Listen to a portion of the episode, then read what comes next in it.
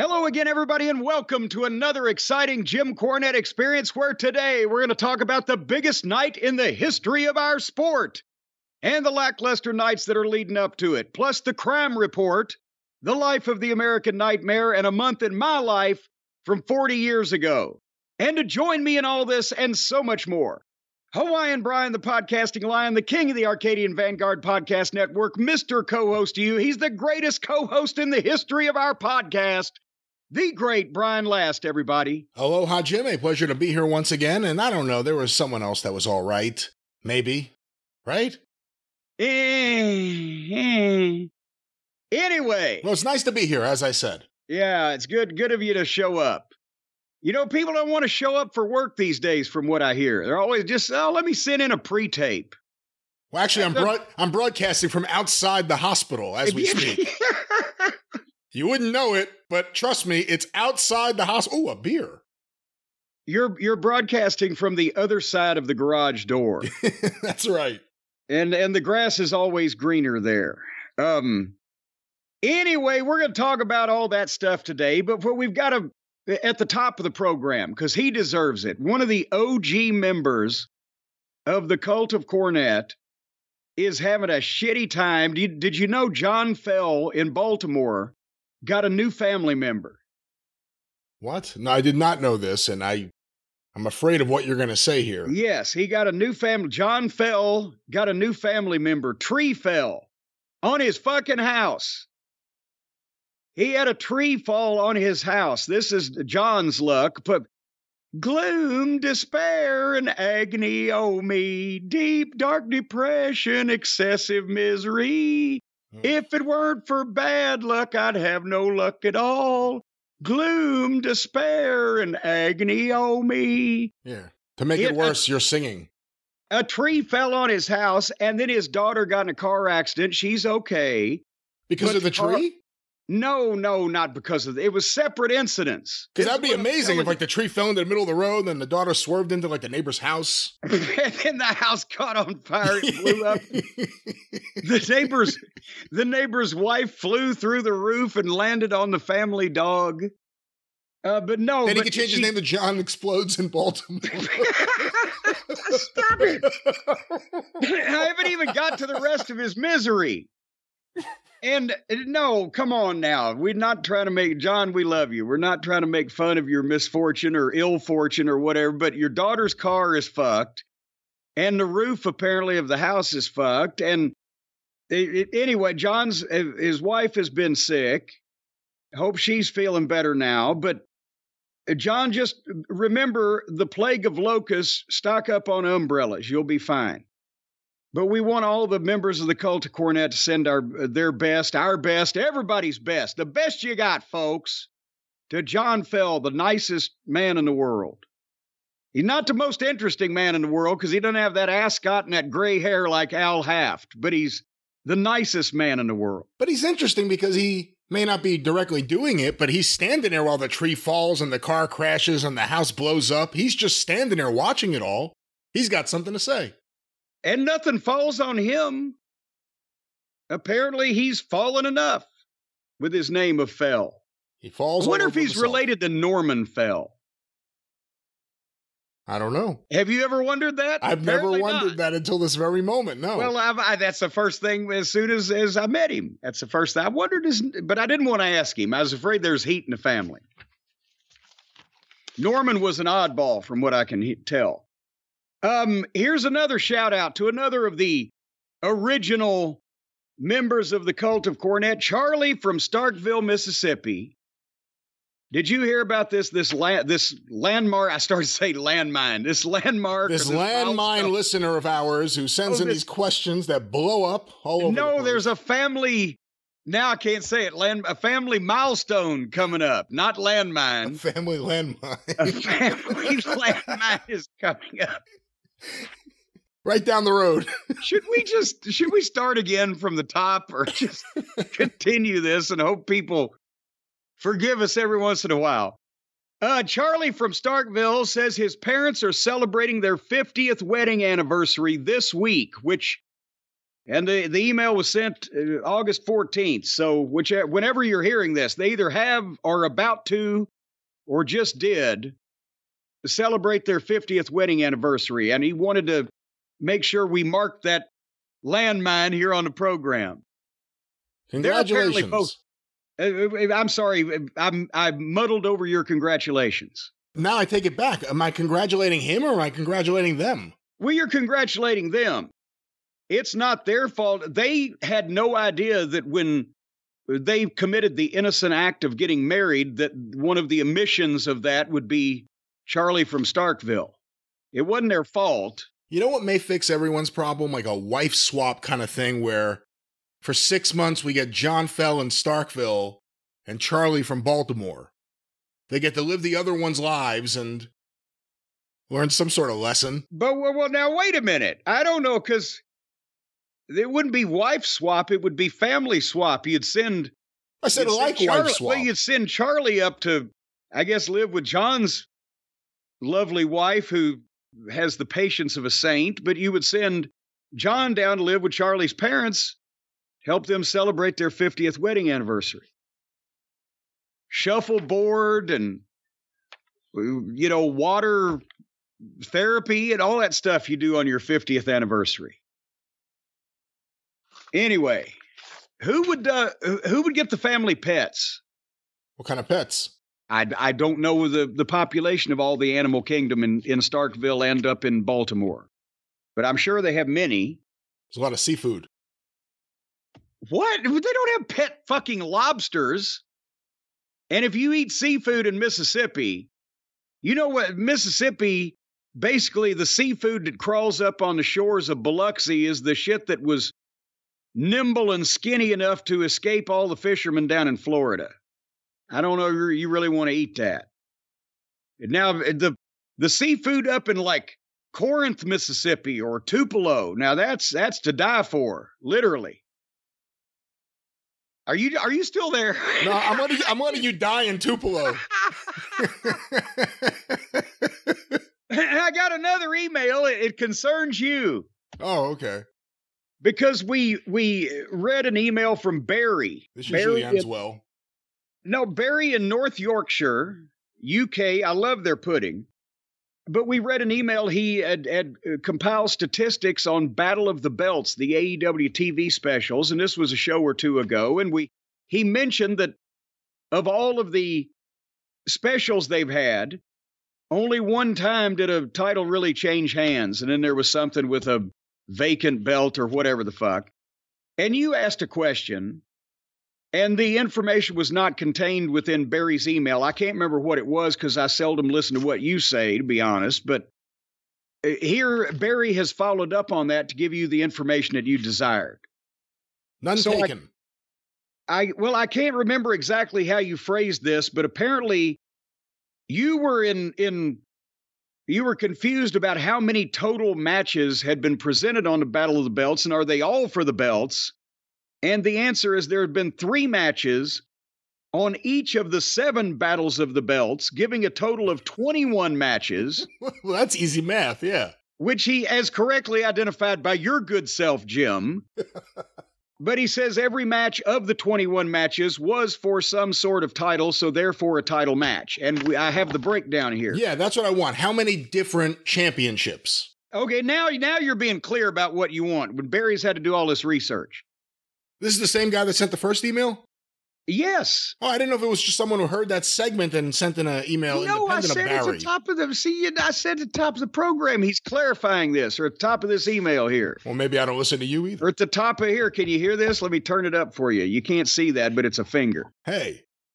Anyway, the titles contested most on 4 occasions each. The TNT Championship, 4 times, including once as a vacated or interim title. The AEW Women's World title 4 times. Wait, can I stop you? Yes. Do you consider the interim championship different than the championship in terms of counting the different championships? Boy, that's a lot of fucking... I know. I could say championship title like the fucking moron does on TV. Yeah, yeah. And the... Anyway, I do consider... Except when it's... Again, the fucking muddle and confusion of all of these, you know, what's one more, right? If it was a big deal or something is being pushed, or when they were unifying with Punk and the Plumber or whatever the case. But nevertheless, the next round, the AEW International Championship has been contested twice, but it was previously named the All-Atlantic Championship, so that makes 4 times for that lineage of that prestigious title. Do you consider that 2 different titles, 2 different names? No, I consider it a goddamn joke from the start. So 1 joke, not 2 jokes. 1 joke, not 2 jokes. Same punchline. Literally, yeah. Literally. They made up a belt for the guy that Tony thinks is cute and dresses up like on Halloween. So whatever they call it. Then Barry continues contested thrice. That means 3 times over in England. The AEW TBS Championship, that's 3 times.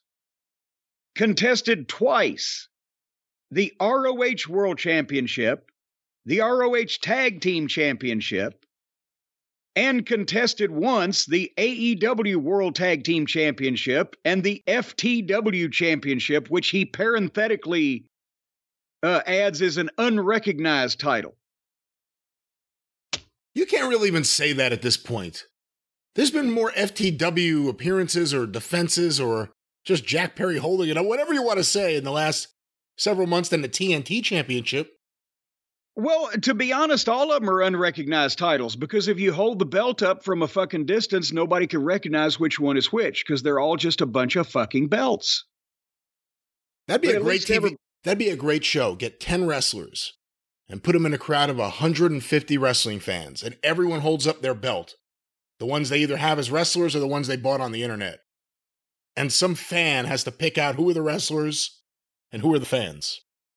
What about this?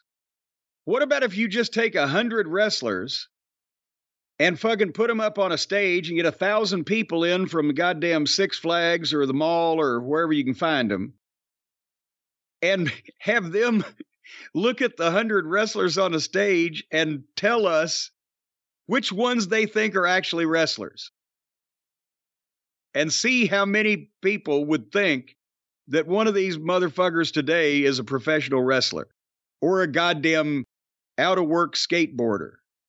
I think that's a great idea. Just remember, I was on this call when you trademarked this. Trademark. Hey, how many different championships was that? Well, there was 21 title matches.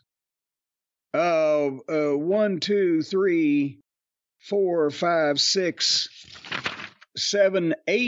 different titles with 9 different names. 8 different titles. How many of them are not official AEW championships?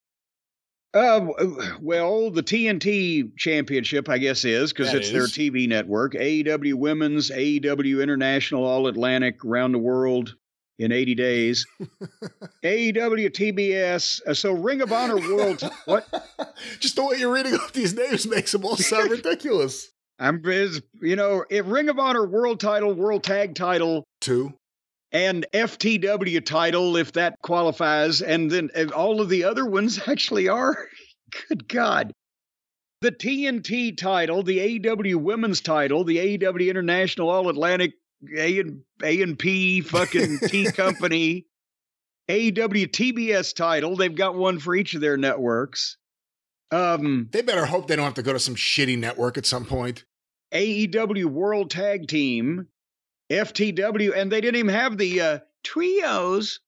No trios. I was actually thinking we've seen on at least Dynamite AAA titles. We've seen New Japan titles. Yeah, so that's why I was thinking maybe we've seen some of them on Battle. We don't watch Battle of the Belts. We would know this maybe if we had, but. Well, they didn't have room for all of those titles because they had too many more belts battling of their own. And then when FTR were the champions, they had simultaneously the Japanese, the AAA, the. That's right. Everything but AEW, Ring of Honor. Did they defend any of that on Battle of the Belts? Wait a minute, there's also a Ring of Honor TV champion. Yeah. Samoa Joe. And was there not, there's a Ring of Honor women's champion. There used to be. No, there still is, Athena. Actually, people have been saying that she's doing great stuff there, I have to say. We haven't seen any of it, but I've heard a lot of people say that her stuff in Ring of Honor is better than anything in the main roster of AEW. Athena? I don't know how much of her I've seen. You see, there was another way you could have gone to make that rhyme work. Well, thank you. What would it have been? You know, all these years, you know, it's 2023 right now. There's an article in the New York Post like yesterday about how Roger Daltrey and Pete Townsend still don't get along at all. The two, the only members of The Who left, the two, and they don't get along. Well, you and me are about to follow in that category. I've got one more email here that I'm going to read. And this is, it's not an official Reggie's Corner today. That'll return. I haven't had time to go through a very many emails at all. But this was a unique one that was sent directly to me by some, I assume, means of hacking or to make sure I saw it. But it attracted me because of not only the subject, but also because Robert is writing from Hohenwald, Tennessee. Hohenwald. And when we used to run that as a spot show, we called it Hole in the Wall, Tennessee, on the promos and when we were sitting in the disgusting fucking building. So Robert from Hole in the Wall, Tennessee, he would like to make a submission for Reggie's Corner. On my property in downtown Hohenwald, Tennessee, I have 4 dogs, 1 cat, and 30 chickens. As you can see, I'm a friend of all the furry woodland creatures. We started our chicken journey with just 6 chickens. Since then, we have obviously grown as they seem to be like an addiction, and you just have to collect all the different types of them. One of our original 6 chickens passed away a few weeks back. Her name was Angelina Jolie. Parenthetically, I named her. A name in which I obviously cursed her with. In her lifetime, she survived 3 dog attacks and 1 hawk attack that also killed our rooster, Hey Hey. A few weeks ago... What is this? Well, it's an email from one of the listeners, Robert from Hohenwald. A few weeks ago, Angelina Jolie got very sick, and we feared she had become egg-bound. For those that do not know, that means the egg is stuck inside of her. And if she is unable to pass it, she is going to die. Unfortunately, we do not have any vets in our area that handle chickens. We did our best to help her pass the egg, but she succumbed the next day. She has been laid to rest next to our rooster, and there is a small hole in our flock.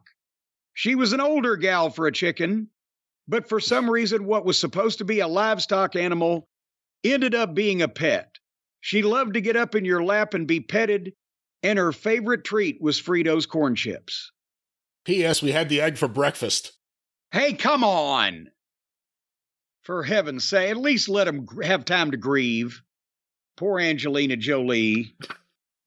How's hee-haw, whatever, what was the name of haw-haw. Haw-haw. No, hey-hey is what it was. It was hey-hey. Not haw-haw. Don't misidentify that rooster. Oh, where was this guy from? Hohenwald, Tennessee. That's right, that's right. But anyway, we're sorry. And I'd wondered why I hadn't seen Angelina Jolie around lately in public. She became egg-bound. Terrible when that happens. Have you ever been egg-bound, Brian? Oh, you sound like Terry Funk asking that question. For some reason. Have you been egg-bound? You egg-sucking dog.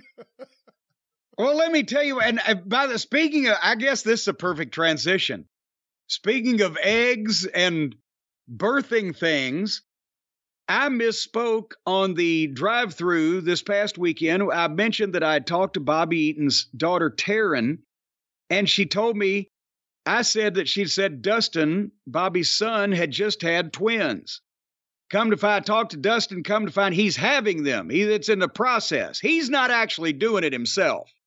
He's had somebody else contracted out for the actual act of that. but they're going to be his too. And they're coming Christmas time, a Christmas present there.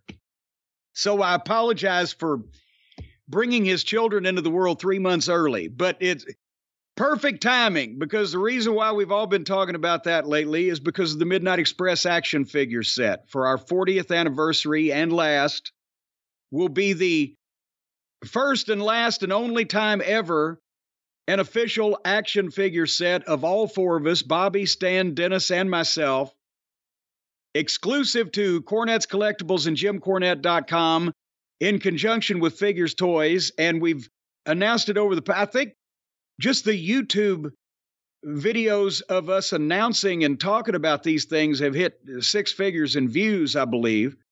And we've had a lot of interest, and we want to remind everybody that the pre-orders begin Saturday, September 2nd at noon Eastern time at JimCornette.com. The Feather Bottoms have outdone themselves. If you go right now to the website, click on the banner on the home page, you can see pictures of everything, all the written information, the different type of packages that's available.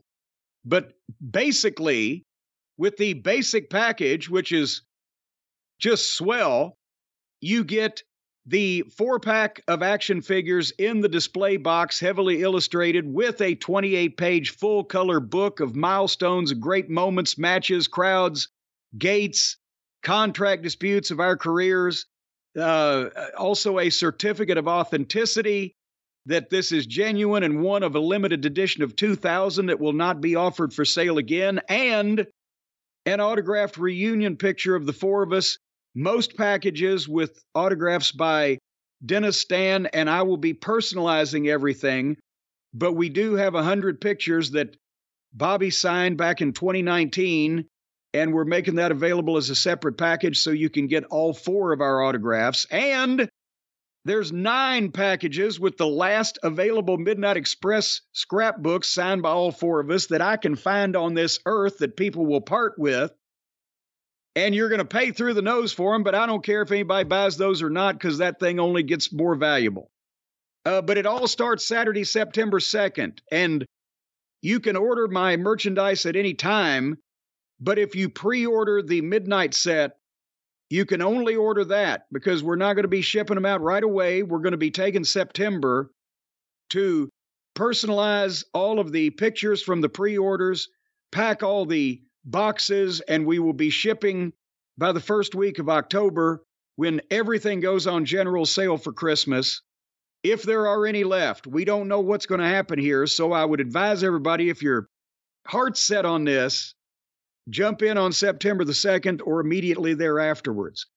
But again, you know, I've taught all of the Midnights are appreciative to everybody for just the interest so far and the feedback and everybody talking about them, and a lot of the collectors having said, oh, we've been waiting for this, because as I mentioned, we're splitting the proceeds equally, and Bobby's part will go to his kids and grandkids, which is why we've been talking and in contact with his upcoming grandkids. We mentioned that he'll, at this Christmas, he'll have 7, Bobby will, grandkids. He only saw 4 of them. But this is these kids' chance to have not only the action figures, to remember their grandfather that they never met, but also it's a nest egg for them at the same time with the last thing that he did. So anyway, and as I said, the Feather Bottoms have outdone themselves on the layout if you want to go look at this stuff now. But remember the date, Saturday, September 2nd at noon. And this will be the big one for our 40th anniversary. And if that's too rich for your blood, remember, Arcadian Vanguard this year, we're celebrating the 39th anniversary of the Stop and Go Express. We have all new booklets and little clay figures that my kids are making in the basement. The Stop and Go Express, no royalty fees, nothing. I'm keeping everything. Wait, you mean none of this is going to Tommy Hagee? Who?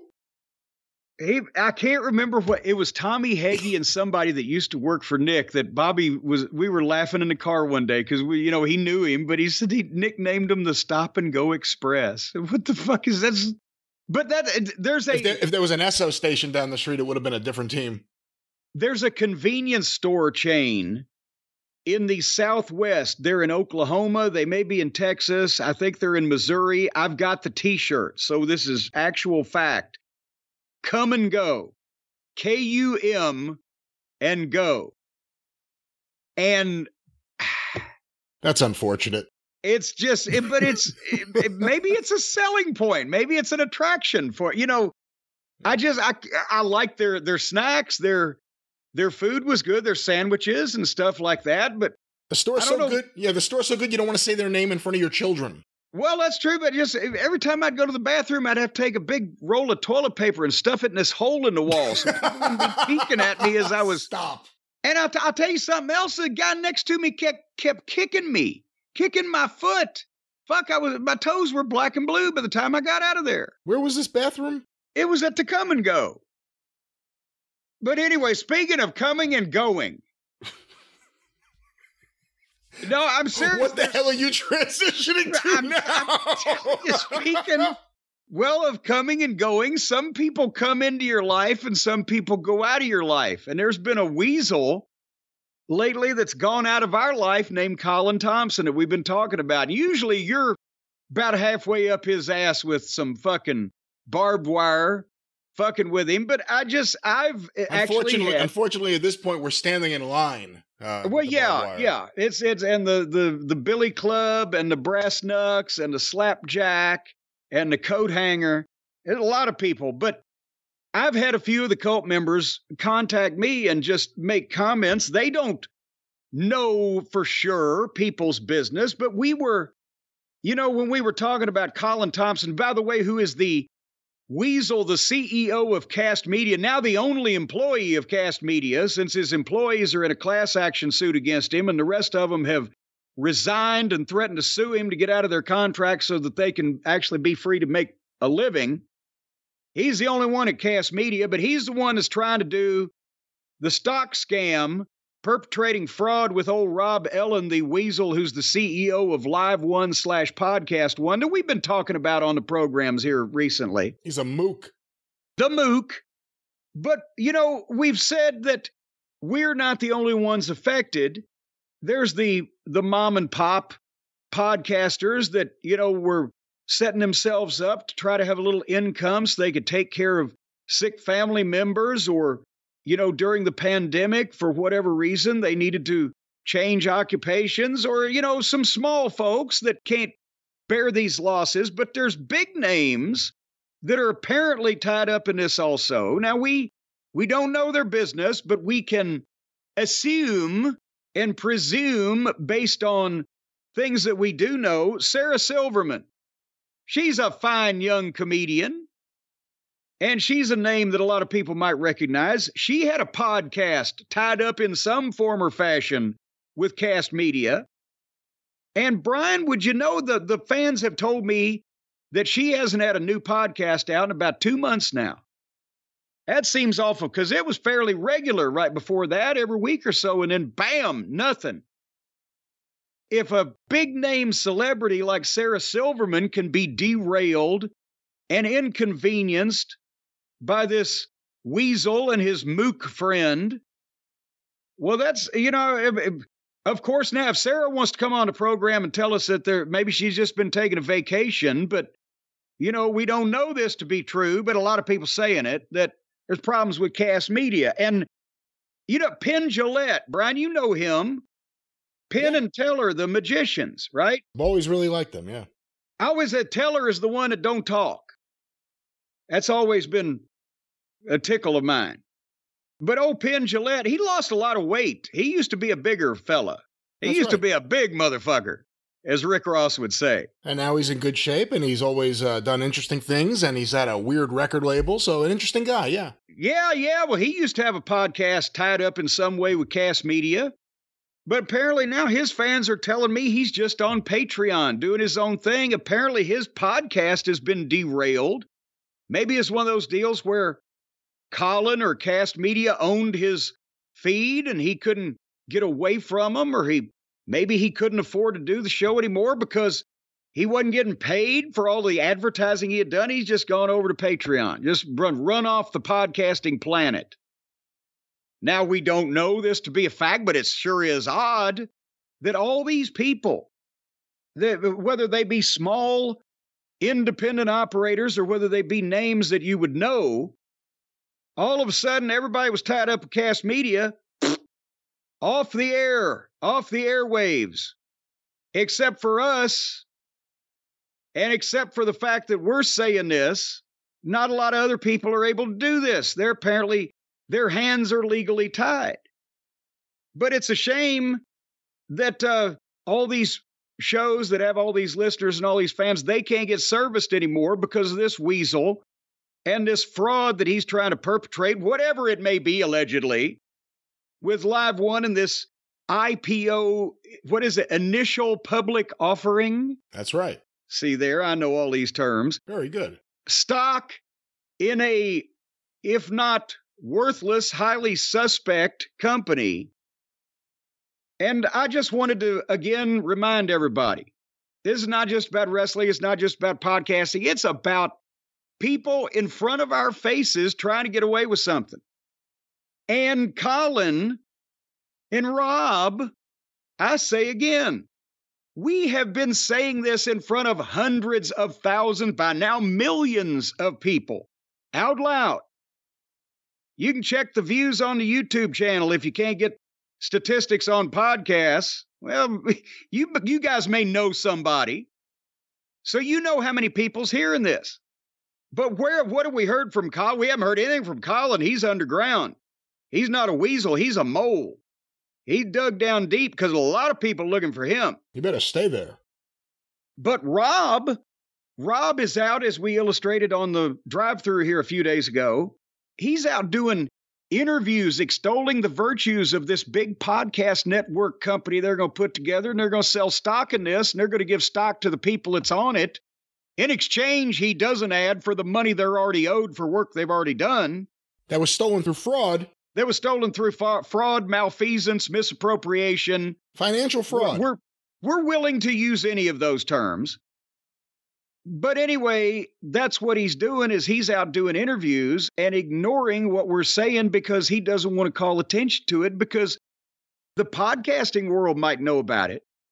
And the wrestling world, thanks to us, might know about it.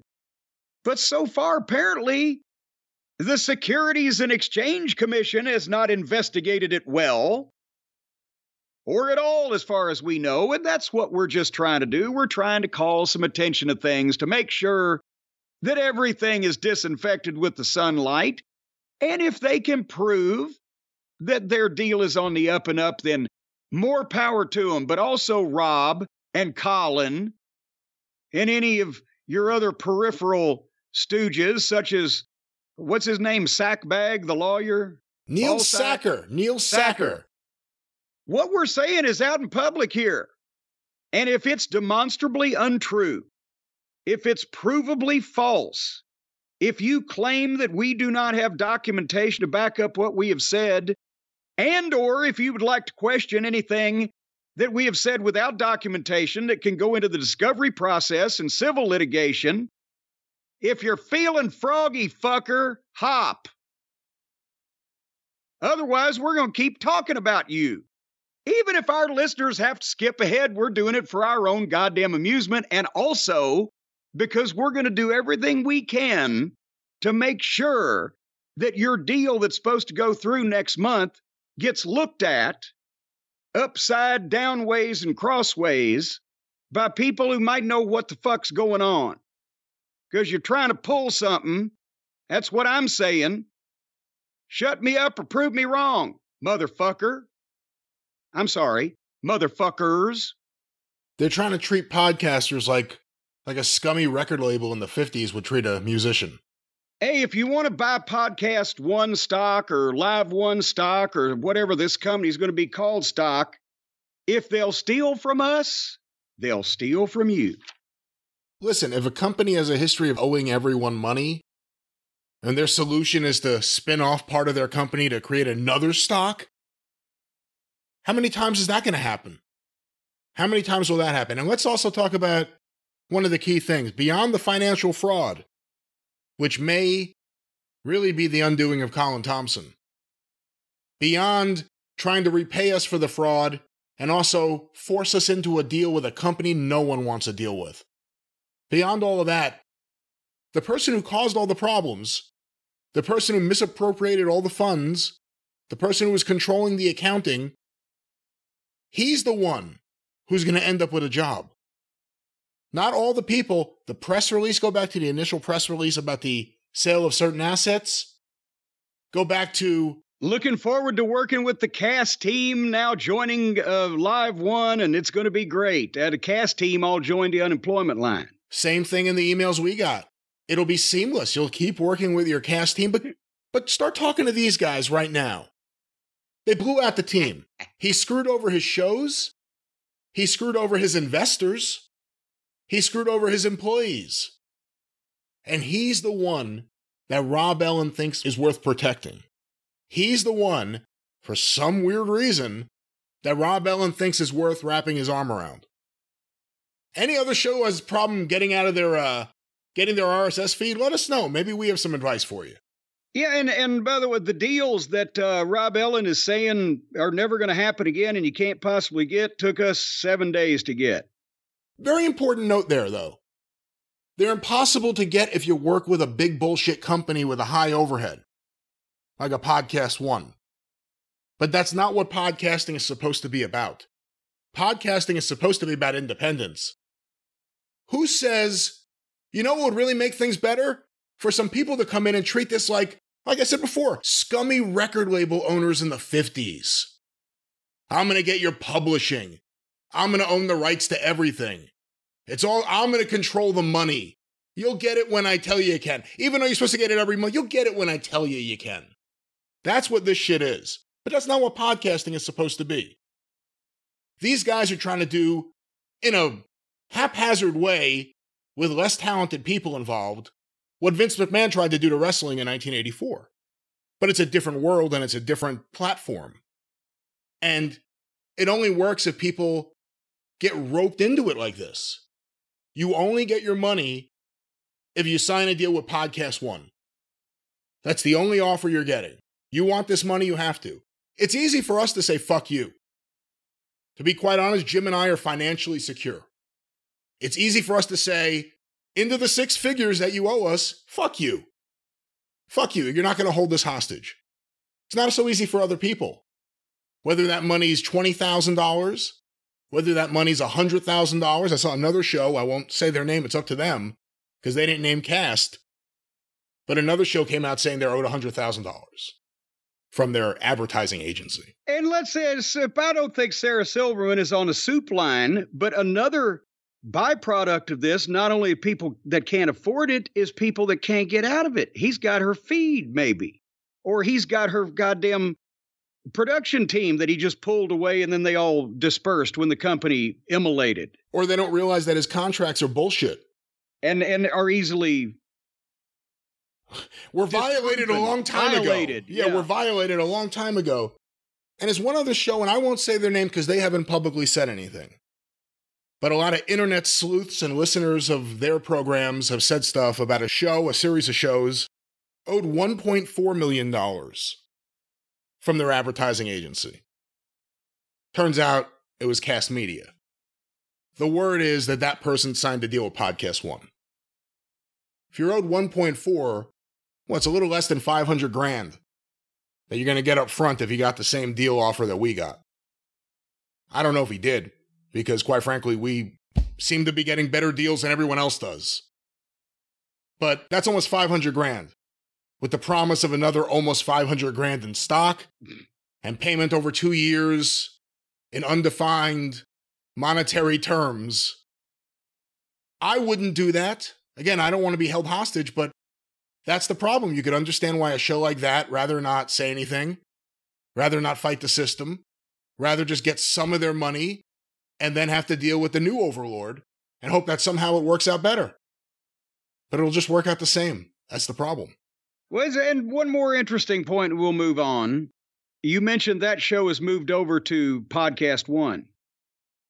How many shows affiliated with Kast Media have we seen or can we verify or have been announced as moving from Kast Media to Podcast One. I believe they've only announced two shows, but it's actually like one show and there's a spinoff show. Some more news and more news, I think it is, or some news. It's some news, more news. There's something going on. There's some news again. They took the deal, apparently. Yeah, so there hasn't been a mass exodus of, oh, God, let us in. They're not beating the doors down. No, I mean, as we are recording right now, from what we have been told, Colin is right now in arbitration. He's also right now being sued already. And that's not even counting the class action lawsuit against him and Kast Media from former employees. And there's more to come. And Rob Ellen's still wrapping his arms around this guy. What the fuck is going on? And by the way, just give us our fucking money, you fucking dopes, or at least give us the accounting so we can really get mad. So we know exactly how much it was you stole from us. We're only estimating so far because we don't trust your figures. Yeah. You know why they're not saying shit? Because the last thing they want to do is sue, and the last thing they want us to do is go to Discovery, because we know exactly what to look for and where to look for it. And who to talk to about it. Bingo. But after, 4 weeks from now, let's close with this. After 4 weeks from now, it won't matter because they'll have issued this stock, right? That's what they're trying to do under the radar without nothing to see here. Look at the pretty monkey on the wall, whatever. They're just trying to get through with that. And again, he knows what's going on, Rob Ellin. Colin knows what's going on. They've heard what's happening here. They've been asked by reporters, from what I understand, about the accusations we've made here, accusations we could back up with documentation, accusations we could back up with emails and text messages from Colin himself. So they haven't said boo about any of this, but they're aware of it. The last thing they want is any attention on it, because they know what we're saying is fucking true. Everything we have said about this is true. And there's a lot of people they're fucking with. And this isn't going to end. People don't like do this and like, all right, you know what? I fucked with a bunch of people's lives. Now I'm going to be a decent person. Now it's time to give back to my community for real and care. No, it's going to be who do I fuck over next? No. I'll have you know that I've already seen the press release. Colin Thompson is currently opening a halfway house for girls who won't go all the way. Well, we'll see about that. By the way, if you're hearing this on the air, reminder, this has been legally cleared by Stephen P. New. If you have a problem with anything we said in this, have your lawyer call Stephen P. New. 888-692-8084. Well, there's another fella that might be calling Stephen anytime now. I don't know. If he needs Stephen P. News number 888-692-8084, but our boy Cash Wheeler made some news this past week. Have we heard his story, or have we just heard the other guy's story so far? First of all, he's not our boy. He's your boy, maybe. Oh, come on. Yeah, I did hear his story. I will talk about what the police have said or what the accusation is. His story is that the gun was planted by the Bang Bang Gang. Oh, come on now. Bullet Club Gold, bang, bang! No, hey, now just because... And the guns! Just because there's every reason to believe that the Freebirds planted those drugs on Kerry when he came through the DFW airport doesn't mean that history is going to repeat itself. And people think we're kidding. No, that 83, that happened. Fans were actually calling the police, saying that Freebirds planted it. They found Kerry and his girlfriend at the time, I don't know if they were married, coming across the border from Mexico with like every color pill you could ever imagine and all sorts of powders. And it didn't become a big issue because of the power of Fritz, but also when the little bits of it got into the newspaper, that's when people started calling the police station saying that if anyone would have these kind of pills, it's Michael Hayes. Yes, Michael Hayes. It must have been Michael Hayes. He's a goddamn pharmacy. Hey. This is totally not the subject, but you know about Buddy Roberts in the boot, right? You know that story. I don't know. The fucking Freebird, it's Reunion Arena, one of the Star Wars events that they ran like 4 times a year in the big Von Erich's Freebird feud of 83. And this was whatever is happening in the match. Buddy Roberts has hit the ring to help the Freebirds beat down the Von Erichs, and Buddy takes his goddamn cowboy boot. Oh, I do know this. To hit one of the Von Erichs over the head with it, when he raises it up, an ounce of fucking weed falls out in the middle of the ring. And he just snatches up, puts it in his pocket, and keeps hitting the guy with the fucking cowboy boot. Anyway, okay, well then maybe you can enlighten me some, because here's what I heard. We heard on the internet all of a sudden, just a day or so ago, that Cash Wheeler got arrested in Florida for aggravated assault with a weapon or with a deadly weapon. I don't know exactly what the phrase is of the charge, but aggravated assault with a weapon of some description. And what the fuck, right? And then come to find out, I guess the complaint was filed back a couple of weeks ago, and he turned himself in along with, I guess, his attorney here a day or two ago, and then was arraigned, I believe is the phraseology. And they put him out on $2,500 bail and told him not to have any contact with whoever this other guy is. Obviously, it wasn't a domestic situation. It was now being called a road rage deal. And the story that, if you know Cash's side, let me tell the other guy's story as I understand it from reading the complaint that was on the internet, that this guy, whatever his name is, driving down the road and sees in his rearview mirror a car, I don't know what the terminology was, darting or dodging in and out of traffic, coming up quick. And this guy gets over to let the car go by, but that car goes to the right of him on the shoulder, pulls up next to him. A guy with a beard points a handgun at him and then drives on. Oh, so it's not funny, but just... Well, it's not funny, but no, that's what the guy said. That was his story. He didn't know who this fun guy was. He was a guy with a beard, white guy with a beard, points a gun at him, and then drives on down the road. But now they're committed, I guess, to going off on the exit. So he takes a picture of the license plate and then, I guess, contacts the authorities, and they end up, it's Cash's license plate, I guess, and or the guy identified his picture when they got the picture that goes to the license plate or whatever. Yeah, they said he identified the picture, I believe. Okay. And so Cash hears about it, turns himself in and pleads not guilty.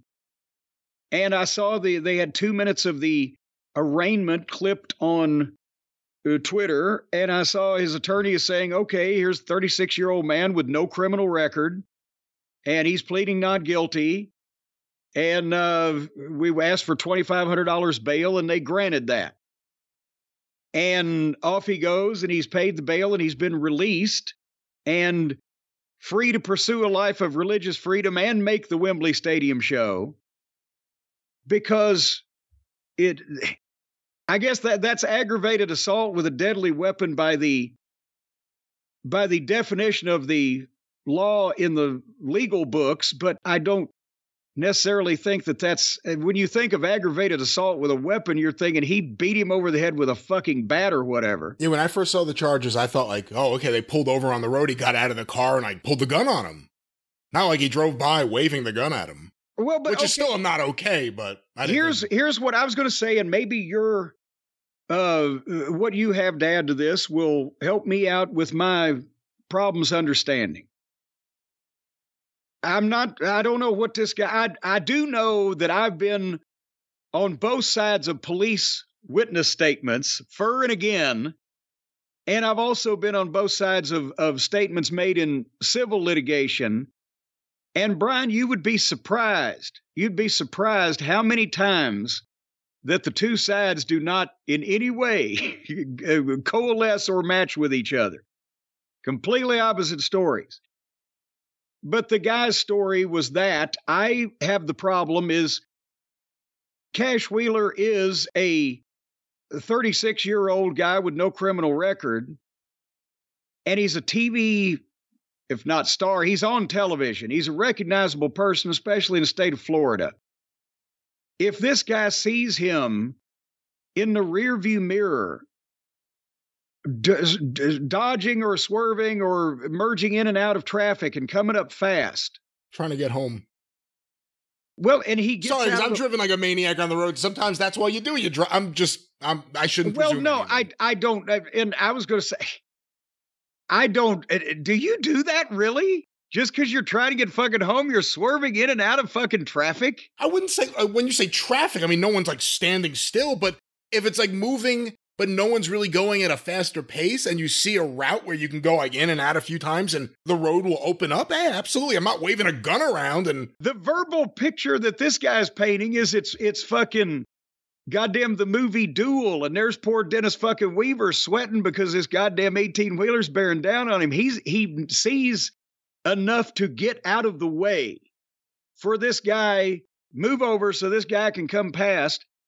And then Cash goes to the right of him on the shoulder. If he's just moved out of the way, why would there be a need for that? Because he just moved out of the way. And then if Cash pointed the gun at him for the crime of moving over and getting out of the way, then has Cash just been pointing a gun at everybody that he was passing? He's like, get out of my fucking way. I'm going home like Brian Last.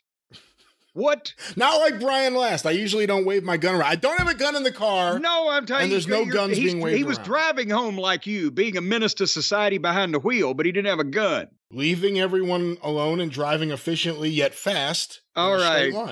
And taking every opportunity you can to take any open space and run with it. But the point is, was Cash waving a gun at everybody?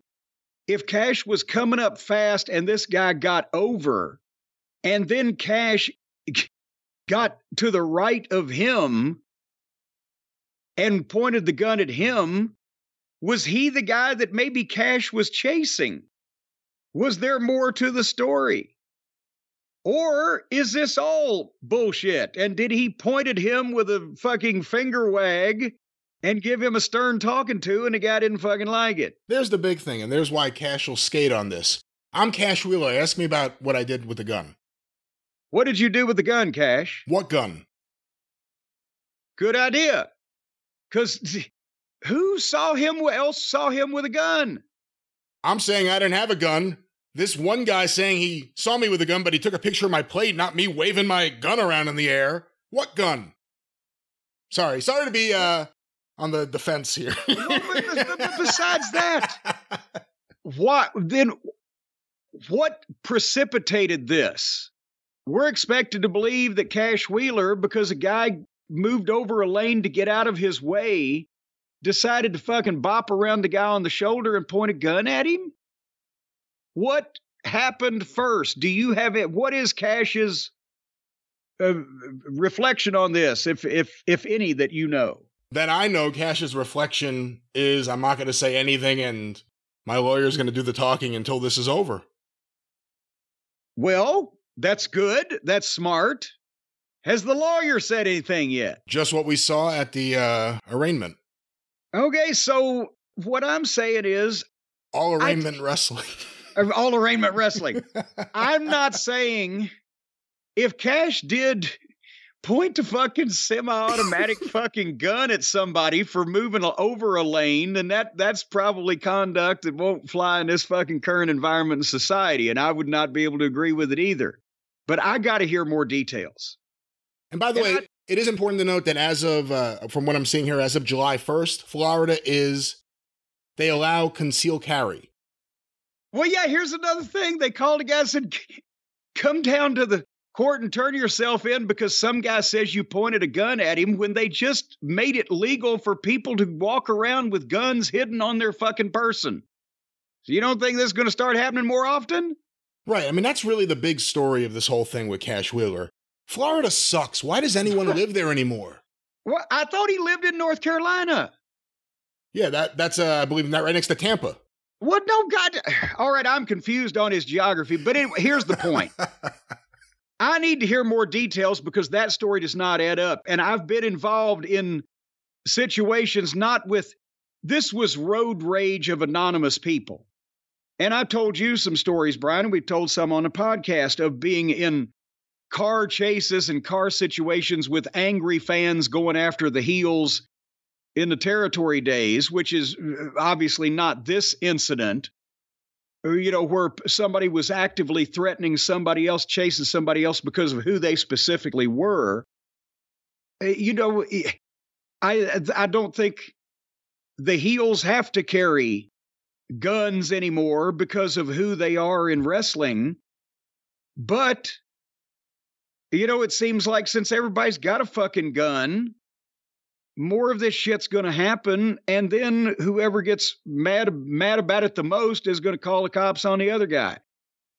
So let's see what the fuck happened from all standpoints before we decide. Remember the guy that claimed in the newspaper and in the police statement that I walked over to the rail and began clubbing him about the fucking head for no apparent reason? When our story was, well, after he hopped the rail and tackled Bobby Eaton, I came around the corner and whacked him on top of the head. Those were two completely different things. I'm telling you, I'm going with what gun? What gun? What did the gun look like? I'm saying it doesn't make sense as the story is told. If Cash was some drunk, fucking pilled up, goddamn miscellaneous average human, maybe. But why would a guy that's on television, that is recognizable, that has no criminal record, be driving down the street fucking pointing guns at people at random that have not been involved with him before, even seconds before, or minutes before, in some other fashion?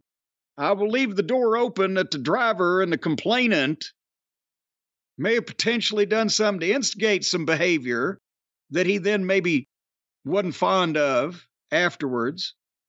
But the driver had a skullet and was listening to Kansas. There you go. He's the lost buckaroo.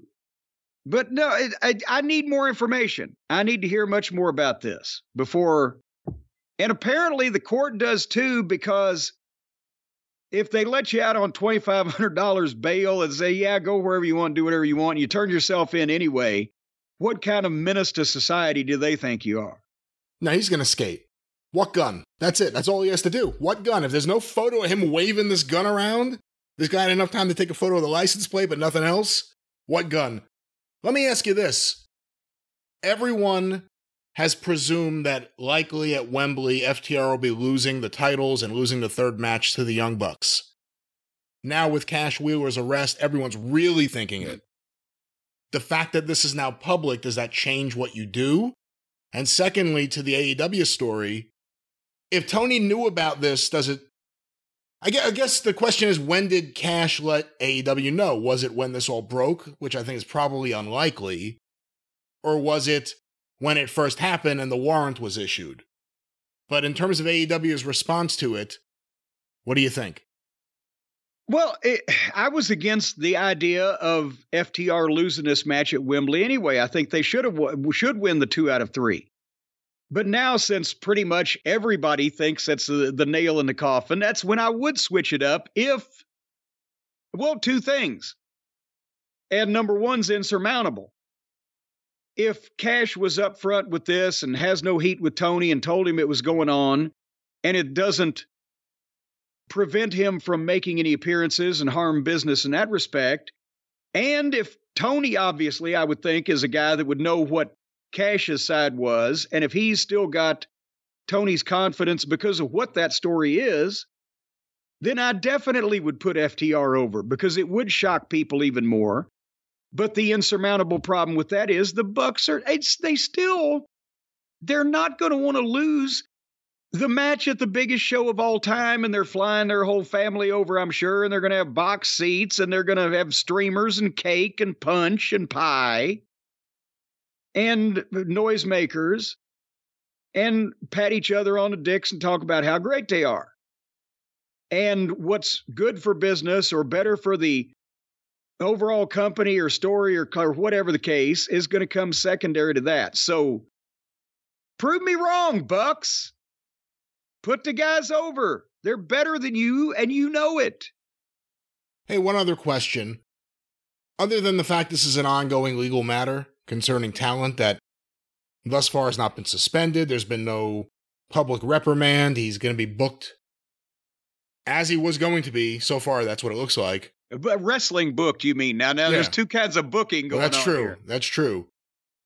Do you think AEW should have done something different on Collision last night as we are recording? Where They had to, you know, they announced he was going to, FTR was going to say something, and that was a real false advertising moment right there. Because even though they did, it was in a package and had nothing to do with this. I was about to say, I would have sworn FTR, I've skipped through so many of those quick 10-second comments in those fucking packages. I didn't even see them. Should they have started the show, or should they at least have addressed this issue on the show? Do you think people were tuning in thinking they would? It's an ongoing legal situation, and because it's not something that can ever even be used in storyline or should be, I think they probably should have done something. Even if Cash did just a promo in the back, for those of you who know, you know, hey, there's two sides to every story, and one I've got's going to be coming out sooner or later, but I promise you this, there's nothing going to stop me from being in London at Wembley Stadium next weekend or whenever the fuck. And that's a fact. And then just have the announcers reiterate, FTR will be blah, blah, blah against the Buckaroos. And just make sure that they know, the fans, that they're going to see the match.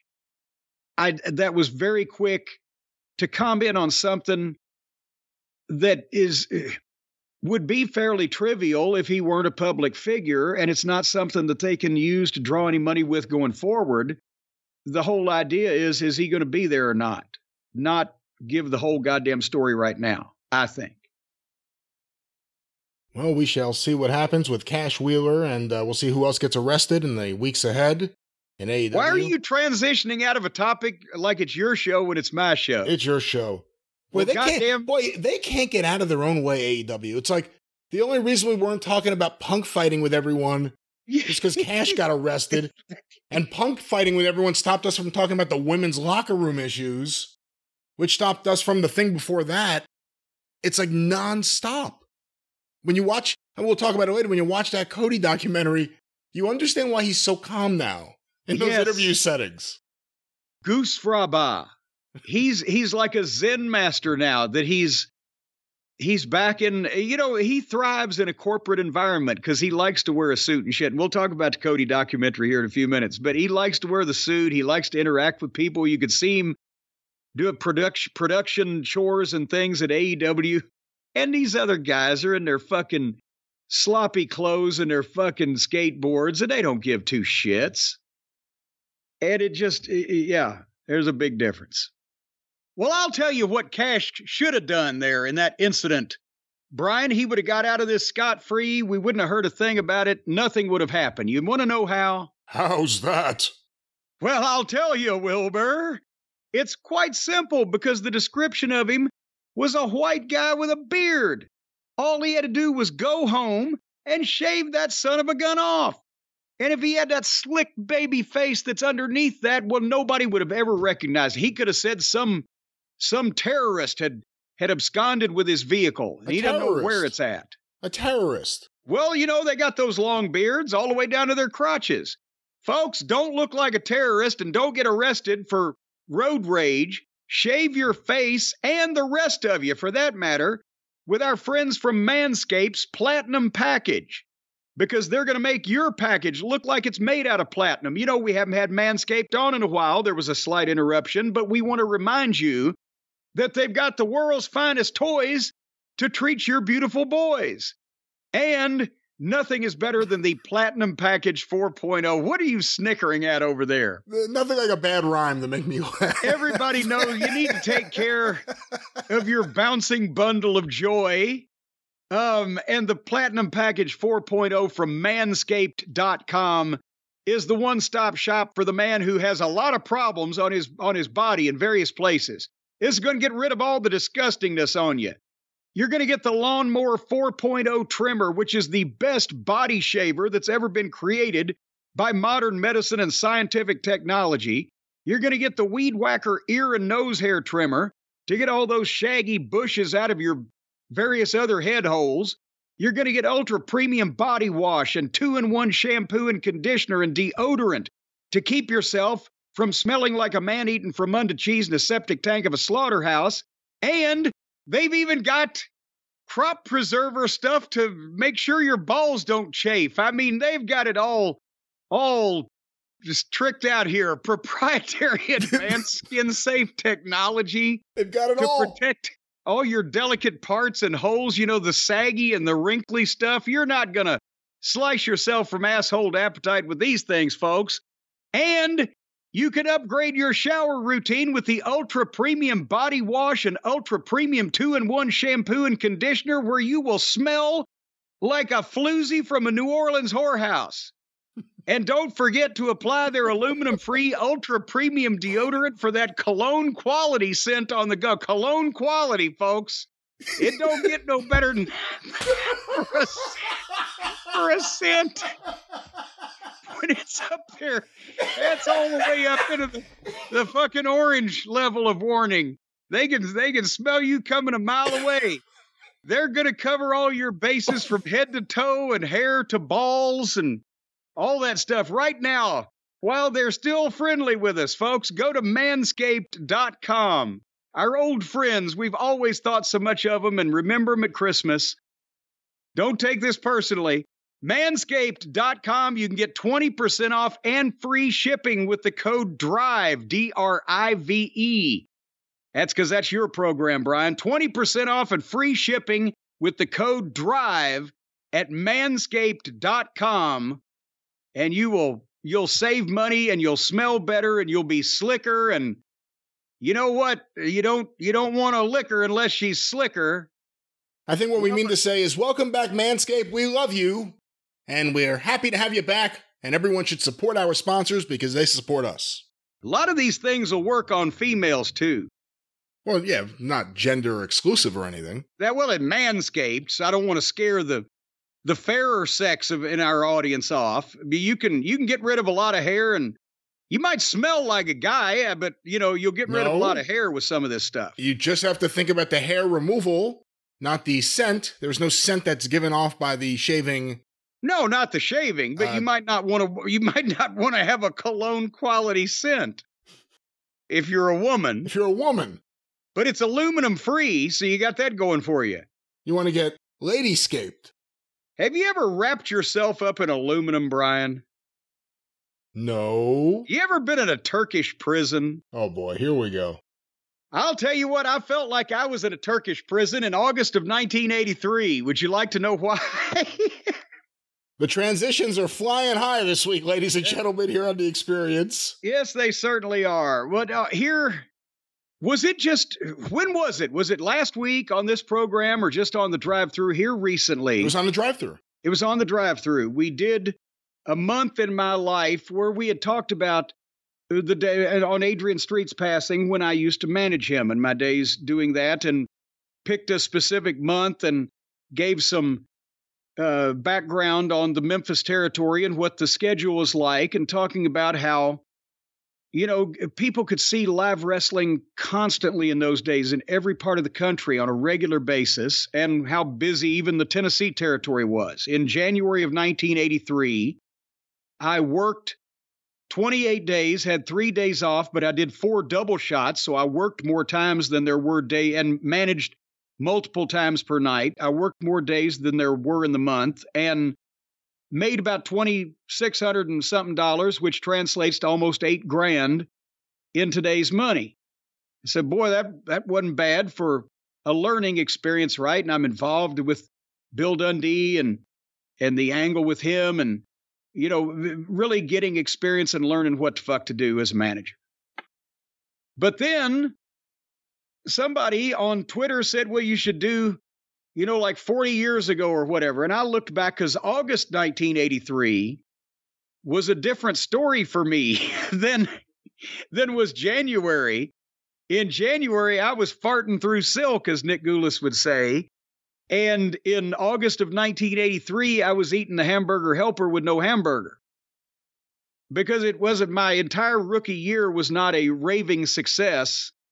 And I thought, since it is the month of August 2023, we would look back briefly at August 1983 and see how fucked I was a couple months before Bill Watts came up to visit. Would you like to hop into this, Brian? Yeah, and by the way, Bill Watts' territory is getting pretty fucked up by this point, which is why he came to visit. Yes, and see, the Tennessee territory was doing fine overall. I was just not. And we should mention it. Where's the story of the split between Lawler and Jarrett? Not the split, but the beef and between Lawler and Jarrett in the spring of '83 and that whole thing on our YouTube collections. We've told that. We've told it, but in different things, I guess. What everyone could agree on is that when Jerry Lawler saw or heard about Jerry Jarrett's new house, yeah, and there was the big grand opening, and Lance Russell may have had very similar thoughts at the same time. Yeah. That they thought maybe they weren't getting their equal share, and they would do things on their own, and talent were called, talent were booked, on top of the talent that were already there and that were already booked. And the split didn't happen, but some people had to go away. Well, and going back to Jarrett's housewarming, which was from July of '82. As I mentioned here not long ago, I was there in my powder blue tuxedo that I'd rented to take pictures of the occasion. Bill Dundee was there because he was at the time good friends with Jerry and lived right down the road.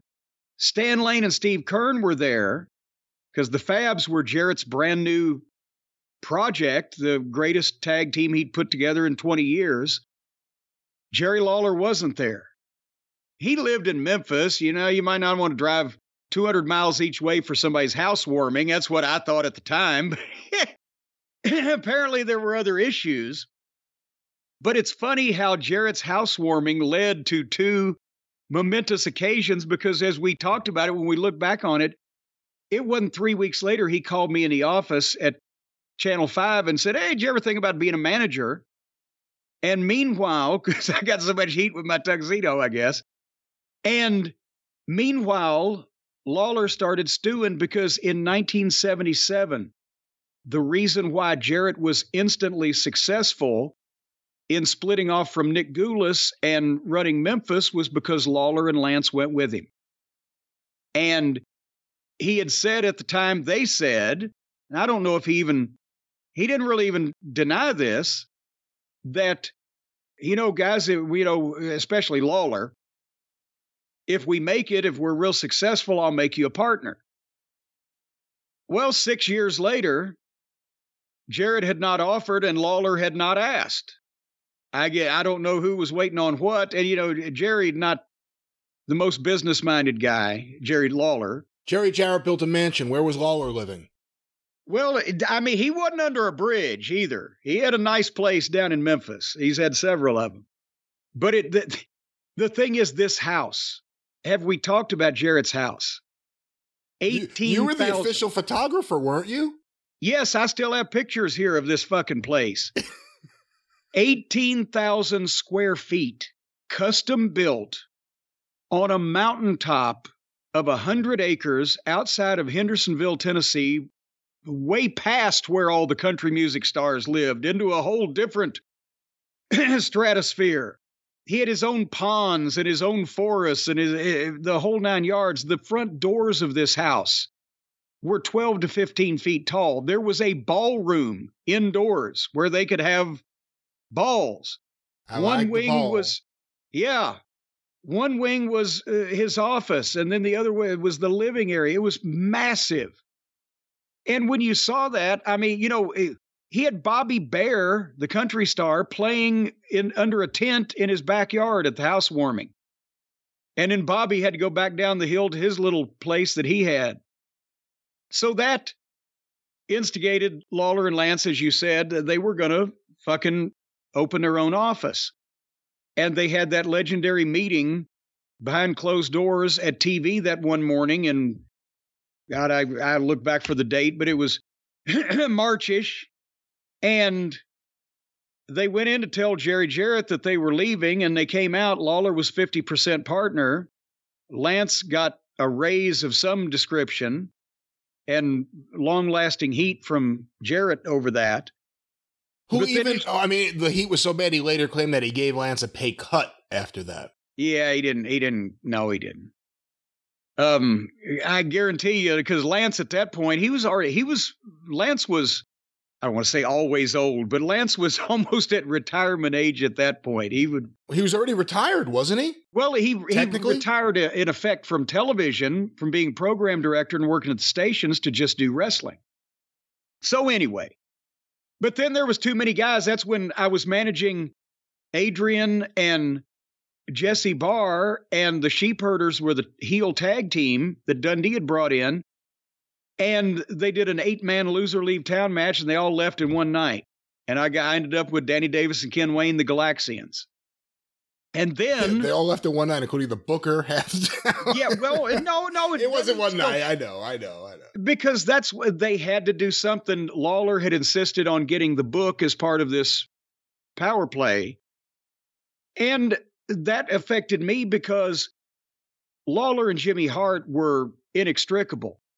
It was the top angle and had been in the territory, and it was going to continue to be until Jimmy left. And Dundee knew that Lawler, even though Dundee worked with Hart many times, had many programs with his guys, Lawler was the one that was always going to get final say on Jimmy Hart. If he was going to get beat up, Lawler was going to do it, whatever. With me, I could be the manager that he was the sole perpetrator of beating up. And so that's why he worked the angle with Adrian, because it got heat with him working with Adrian, and also because that way it was separate from what Lawler was doing with Jimmy. Well, then, when Lawler takes the book back over, it's all revolving around Jimmy again, which was legitimate because he was the hottest manager in any territory in the fucking business.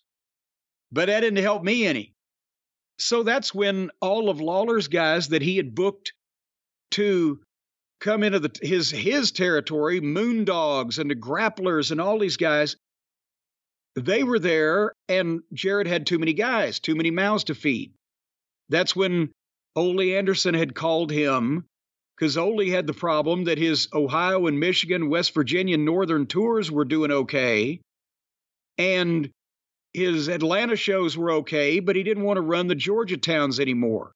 The old Georgia territory. They had, Ole's booking at that point, talent, attrition, whatever was going on. This is 83. Barnett was pushed out Christmas 82. Yeah. Barnett had gone. So, and Fred Ward and those guys were probably making noise and squealing like pigs stuck under a gate in Columbus and Macon. So anyway, Georgia and the regular Georgia towns were open, and we've done deep dives on this. You can go back on the YouTube channel, but Dundee did the loser leave town match with Lawler that set a gate record in Memphis, one of the great matches I've seen live of all time, and Dundee leaves to go be the booker for Ole's Georgia territory and brings me and a bunch of the preliminary guys, honestly, from Tennessee to populate that world. And as we've recalled in the deep dive, it lasted about 6 to 8 weeks. and we did some really outlaw shows during that point in time. Hey, can I ask? I'm sorry. Go ahead. Well, I'm just going to say, and it didn't work. Go ahead. If none of this had happened, where Lawler and Lance got curious about the money and talent was called, would the Rock and Roll Express have been created? Ooh, very good question. And the answer probably is no. Because Ricky and Robert, Ricky was working in San Antonio teaming with Ken Lucas, right?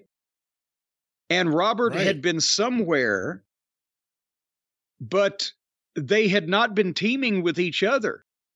And then when, Ricky had called and asked if he could come back, and Lawler booked him. And I think Robert, same thing independently, but they ended up coming back to the territory at the same time, and they made a secondary rock and roll MTV-style tag team to the Fabulous Ones so they could go on the secondary towns and the spot shows, and that became the Rock and Roll Express.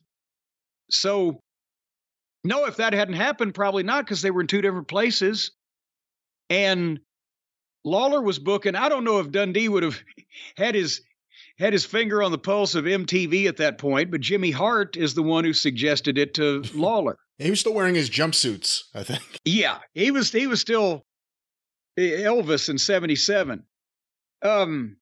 But anyway, but yeah, so that's the thing, is that when we went to Georgia, the promise was made. And of course, there was a lot of promises made in wrestling in various places. But no, if it doesn't work, you guys can come back. Well, the thing is, 2 months later, Dundee had lost this huge loser leave town match with Lawler in every town: Memphis, Louisville, Evansville, Lexington, Nashville. And it sold out or set a gate record in every town. And he couldn't just come back 2 months later. So they had to just put Dundee on the spot shows. He couldn't make the, he hadn't lost loser leave town matches in Columbia, Tennessee, but he couldn't make any of the big towns. And then for us, what had happened was, even before the guys came back, and I'm talking about Jerry Novak, who was one of the bounty hunters, and Frank Morrell, the Angel, and Bobby Fulton and Terry Taylor were the fantastic ones for Georgia. And Kenny Wayne was the stray cat because he'd been watching my Tiger Mask videos. And Carl Fergie, Lawler's cousin, who would end up refereeing for us in Louisiana. Hey, you know, go ahead. Where did he get a Tiger Mask mask? He had somebody make it. Because it wasn't a legitimate one, obviously. But where did he get? It wasn't a legitimate one. I mean, you know, I don't know if his wife at the time, Cindy or girl Cindy, may have made it, but he was doing. Of course, Ken was acrobatic for the time, but he wasn't Sayama. So I mean, he was doing the kind of trying to do the elementary Tiger Mask stuff, and people in these small spot shows, you know, they hadn't seen it anyway, so they didn't know what it looked like, But yeah, boy, it made sense. Tiger Mask is Tiger Mask. The stray cat like wrestles like he's in an alley. Yeah. Every once in a while, he'd try to do the thing where he'd go to dive out of the ropes and then spin back in like Sayama would do and land on his feet, but he'd get one leg stuck on the middle rope and kind of hobble in. Hey, that was tough for even Sayama. Sorry to cut you off. That was tough for even Sayama. Remember when he wrestled in the Garden against Dynamite Kid because the ropes were so loose, he had trouble doing it. Well, that's because they were using cables. In Noki's company at that time, same thing, cables and ropes, different shit. The flyers will flounder. But nevertheless, so that's all these guys, right? And me. And I think when we all were turned away from Georgia and came back, I guess Jerry felt like, for various reasons, well, my mom will get mad at me if I don't book Cornette. And, you know, I got to tell you, but by that point, Lawler had brought so many guys into the territory. They had started running two towns 4 or 5 nights a week. So Memphis would usually be the only town that run. And you go back in the summer of 83, I think it was from Memorial Day until Labor Day, they didn't do less than 30 grand on shows that summer. But there were almost 40 guys on the fucking cards. And so a lot of guys were just getting the $50 minimum because Jarrett wasn't going to suddenly. So there was the disconnect. Dundee booked more cost efficiently, fewer guys on the roster. Lawler liked to have, he didn't want to say no to people. And he liked to have all the guys that he liked around, Plowboy Frazier, whatever the fuck. So you had a bunch of guys, and Jarrett's still going to, the pie is the same. He's going to cut the slices smaller, right? So anyway, when we come back, they make me, they bring me back out on Memphis TV and make me Jimmy Hart's like second in command, like the lieutenant of the first family. And because Lawler at that point had just said, fuck it, all the heels in the territory are in the first family. Jimmy manages everybody. Well, he can't go to two towns. So I was the one that would go out with all the heels that are in the first family on the spot shows. While Jimmy was in Louisville, I'd be in Hoo-Ha, Mississippi. And if Jimmy was in Lexington, I'd be in Osceola, Arkansas, or whatever the case. And that was how we got wormed back onto the shows. And it wasn't until the end of the year, Thanksgiving time or close to, when Watts came up, that Jarrett came back and said, okay, I've got too many guys on the cards. I'm paying too many guys. The wintertime slows down usually anyway. Bill, take some of my talent. Jerry, don't bring any more in. And we're going to downsize this thing. And we ended up all getting jobs making 5 times as much money as we'd been making before because they had too many guys in the Tennessee territory and we weren't important there. But, and that was, that was the fucking thing, is that when the night that Watts came, I'd have to go back and look at the card, but there were 30 guys on the card then, right? And they had multiple heel teams and multiple babyface teams and, you know, a lot of different guys. But the thing that was different about that night is Jerry Jarrett came in. He hadn't handled the finishes in Memphis personally since earlier in the year that I'd experienced. And he came in and did everybody's finish and told them how he wanted the match to go. And so, okay, we're going to get longer heat with multiple hope spots like we used to in the old days. And he was trying to tell the guys, basically, we're going to work more professionally because Watts is here. And he gave me 18 million things to do that night. I hadn't been so involved in goddamn ages. I thought, fuck, they're going to use me again. No, he was auditioning me to get rid of me, and it worked, thankfully. So anyway. This period of time is why fans, if anyone sees footage of you and Andy Kaufman, it was from when you were the second to Jimmy Hart. Yes. And whenever Andy was on TV, he'd come out with us, or sometimes I wasn't even making TV at that point, but also I would, the night that, oh, God damn it, what did we do now?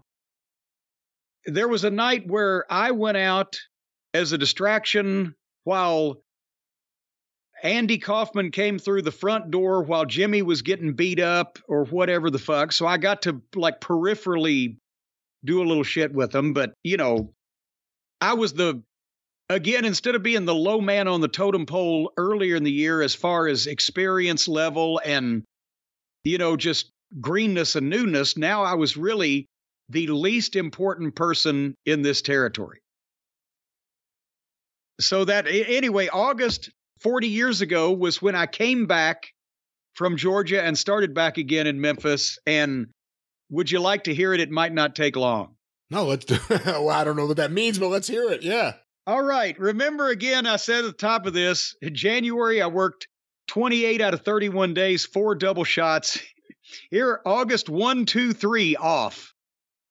Because we were winding down the Georgia territory. I'd actually been off, good God, I'd been off July 24, 25, 26, 27, 28, and 29. And then we were still committed to Chattanooga on July 30th. I did that, and then I was off on the 31st, 1st, 2nd, and 3rd. And so the territory is folding up in Georgia. Thursday, August 4th, we were in Adairsville, Georgia, which was a 400-mile round trip. I'd already moved back to Nashville, right? And the house was $1,200, which means, oof. I think the average ticket price would at there would have probably been $4.50. So a couple hundred people, which was in those days unheard of for a real professional wrestling event. I managed Kenny Wayne as the Stray Cat against Carl Fergie and Jerry Novak and the Angel against the Fantastic Ones. And I made $65 because that had been our guaranteed minimum. We'd get $65 a night, at least 5 days a week. The 5 days a week went away when they closed the territory. The $65 stayed. And then I went back that night to Nashville. I was off on Friday, but I was at Memphis TV on Saturday morning, so I drove down on Friday night, 200 miles. And did Memphis TV, where I was reintroduced as the, you know, the new second lieutenant of the first family. And then we still had to go to Gadsden, Alabama for the Georgia territory, another finish-up show. 280 fucking miles from Memphis to Gadsden, Alabama, which I drove myself because everybody was going their different directions out of this territory, trying to get back to their homes or potentially rent new apartments. $1,500 house, I got $65. And this time, I managed Pat Rose over Carl Fergie, and the Fantastic Ones beat Novak and the Angel. Then I drove to Atlanta, which was 130 miles, because the next day we were in Marietta, our last show there. Guess who beat Carl Ferg. No, I'm sorry. I didn't manage Pat Rose against Fergie. I managed Fergie, and he got beat by Pat Rose. Guess who beat Carl Fergie in Marietta, Georgia on August 7, 1983 with me in Fergie's Corner? And it wasn't Pat Rose? Fella named Arn Anderson. Really? Well, yeah, this kid we'd hardly ever heard of. He was already named Arn Anderson? He had just started. And as a matter of fact, the night, hold on, where was it? The last night we were in Columbus, Georgia. He was on the card on July 20th, and I remember Dundee didn't like fucking Fred Ward anyway. And did anyone? That's where I believe we found out that day. You know what? We found out that day because Wednesday was promo day. So we found out that day that this thing was closing down. So Dundee did something where Arn was the only one that was going to stay. And so Arn Anderson went out that night and beat up like everybody on the whole card at the end of the night. Anyway. So Marietta, I didn't even record the fucking house. I got a motel for $23 in metropolitan Atlanta, though, 40 years ago. So, by the way, for that first week of August, I made $195. And you know what that is? In today's money, still the shits. And then I was off on Monday, August 8th. Tuesday, August 9th, we were in Cookeville, Tennessee. Which was, the house was $1,800, and it was a $50 payoff because these are the two last shows. Remember I told you that the last shows from that Georgia territory, I think Ronnie West just ran them, and they just tried to get some of the money back that they'd fucking, him and Dundee had put in because they were true outlaw shows. The office didn't know we were doing it still. They didn't honor the $65 minimum. Cookeville, Tennessee on August 9th and McMinnville, Tennessee on August 11th. We got $50 apiece. I managed two different matches. And the combined houses were $3,300 for both shows. You just said something that was interesting. How much money did Dundee and Ronnie West put into the promotion? And what? Well, I don't think they had... They didn't have money in it per se. What they had moved, both of them had relocated, and Dundee got an apartment. He still had a house in Nashville, but he'd got a place down in Atlanta at the Falcons Rest. And then I think he moved with the Baby Faces. He got an apartment, and Ronnie West he'd been working as a manager at a goddamn Wendy's for $400 a week back then, and he fucking gave that up to come and do this. And then Ole pulls the rug out from under him after 6 months or 6 weeks. I think they said, fuck, we'll just run these fucking shows. The office doesn't know we're doing it. The sponsors at the high schools are none the wiser, and we'll just get some of our fucking money back. That's what I think. Anyway, then I was off August the 12th. And then the 13th was my first official night back in the Tennessee territory in Nashville, where the house was $8,400. That was the same as the previous fucking 5 shows I'd worked combined. And I managed the Galaxian over Mad Dog Boyd. Adrian Street was back at that point. Remember, he came back briefly. And he drew with the Jaguar, who was Danny Davis. He was doing his own. He was from the jungles of Guatemala. He was Tiger Mask too. And I managed Roger Smith and Donnie Bass, the Assassins, over Spike Huber and Dutch Mantel. And then I managed the Grapplers, Lynn Denton and Tony Anthony, in a no contest with Steve Kern and Terry Taylor. And guess how much I got paid? How much? $50. Because they're like, fuck it, maybe we can starve him out and run him off. He'll quit and go back to taking pictures. Anything to read? Is it just symbolic, the fact that you guys all start back in Nashville? Well, that's because, yes, the symbolic thing is now that Lawler firmly has control of the book and Jimmy Hart's his top manager, they were in Jonesboro that night, 75 miles from home, instead of going up to the goddamn sports arena in Nashville, 400 and something mile round trip, for an $8,400 house in Nashville when they probably had 6 in Jonesboro. So that's what that was. And then Sunday the 14th, I was off. And Monday the 15th, I was off because they had too many guys already in Memphis and Jimmy Hart was there. But Tuesday night, August 16th, when they normally run the Louisville Gardens in my hometown of Louisville, Kentucky, guess where I was at? The Louisville Gardens? No, Batesville, Mississippi. Ooh.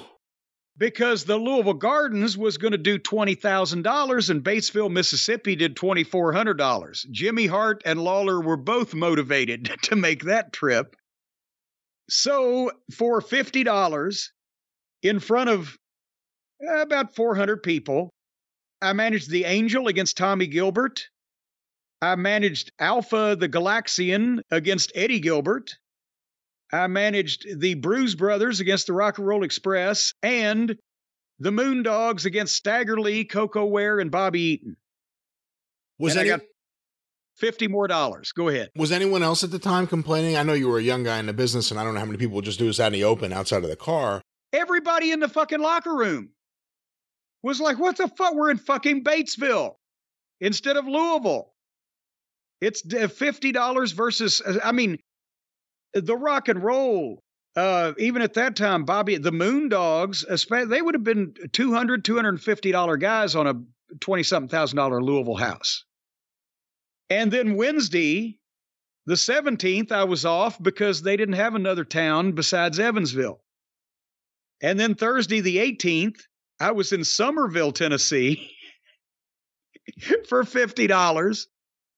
In a $2,800 house, I managed Duke Myers, who was the Prince of Darkness at that point, against Mad Dog Boyd. Tommy Rogers beat Adrian Street.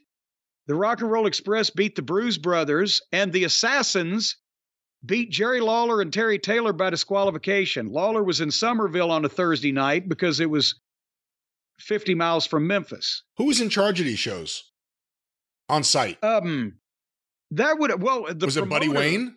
Oh, okay. The promoter, here's the thing. The promoter was in charge. Whoever the promoter was of the spot show was in charge of anything to do with the building and the box office. And either Lawler, who was the booker, would give the finishes, tell the referee, go over and tell the heels, whatever the fuck. Or if Jimmy Hart was there and Lawler wasn't, Jimmy would probably have them. But otherwise, somebody like Jerry Calhoun, for a spot show like this, Lawler would call him, Calhoun, here's the card. Put the baby faces over. Don't let fucking so-and-so pull his pants down. Whatever. That was the sum total of who was in charge of this shit. And you just know, okay, it's the Rock and Roll and the Bruise Brothers. That's Porkchop Cash and the Dream Machine. Well, no, wait. It wasn't Dream yet because it was still Porkchop and Mad Dog. I was going to say, you said Mad Dog Boyd was there before against the Galaxian. That must have been a barn burner. Oh, boy. So, you know, whoever the chief heel was, Porkchop in that instance, or Roger and Donnie, one of them would say, well, tell them we're going to, you know, we'll do about 15 minutes and we'll send them a finish or whatever. It was just that simple. Nobody was going to fucking... It's goddamn Somerville, Tennessee. There's 400 fucking people or less. Anyway, then went to Nashville that night because I've moved back to Nashville. But guess where I was on Friday, August 19th? Hohenwald, Tennessee. Hey, I know that place. Yes, our old hometown, Hohenwald, Tennessee. This time, the house was $3,000. They did about 600 people. That was a Buddy Wayne town, I remember specifically. And it was only 80 miles from Nashville, and I got $75 whole because I managed again 4 times. And then after that show, went to Memphis, which was 170 miles, had to do TV and stand in the corner while Jimmy did the interview on the morning of the 20th, and then... that night, I was in Osceola, Arkansas. And I remember this one specifically because Lawler was on the card. It was that or go to Nashville. So because Lawler was on the card in Osceola, it was a $4,500 house. That was 1,000 fucking people at those ticket prices in those days, especially with kids. So I got $100. And I not only managed 3 times, I wrestled twice. It was supposed to be me and Jimmy Hart, I believe, in a handicap match against King Cobra, but Jimmy wasn't there, so Porkchop Cash filled in. So me and Porkchop Cash had a handicap match against King Cobra. He makes the fucking comeback. He bumps Porkchop to the floor, and he's supposed to headbutt me and pin me, right? As I'm staggering over to him, he grabs my arm and he starts to shoot me off. And as he shoots me off, he says, "Power slam." I hit the fucking ropes. I hooked the ropes and put my legs crossed under me and tripped on purpose and fell at his fucking feet face first. And when he went to pick me up, I looked up at him and said, "I don't know how to do that shit." Because I'd had not one wrestling fucking lesson, as I believe I mentioned before. And he says, "Power slam. What the fuck? How am I supposed to come in for that shit?" Right? And I didn't want him doing it to begin with. So he headbutted me and pinned me. And then Plowboy Frazier was the giant rebel in the giant Confederate general's uniform. And I managed him, and he beat Ken Wayne the Stray Cat. And then Mad Dog had turned on the Bruise Brothers. By then it was Porkchop and Dream, because it was Porkchop and Dream Machine against Stagger Lee and Mad Dog. And then Lawler beat the Prince of Darkness, and then I was out second in the Battle Royal. Stagger Lee not being the Mid-South Stagger Lee. Stagger Lee being Coco Ware. And then I drove four and a half hours, 270 miles back to Nashville. But $100 payoff, I spent $6 at Wendy's and spent $13 on gas. So how much were you paying for rent in Nashville, and where were you living? Well, that's another thing. My rent on the first apartment that I got in Nashville was up in Madison, Tennessee, which was, I don't know what it's like now, but back then this was a brand new apartment complex and a nice little suburb. And my rent was $285 a month, because this was 1983. So I was spending my money I had saved from photography, but I was still in the game here at this point. But by the way, and you weren't doing the photography though. Well, no, and now since I went to Georgia, the photography had been cut off. So I was spending the money that I had saved doing the photography.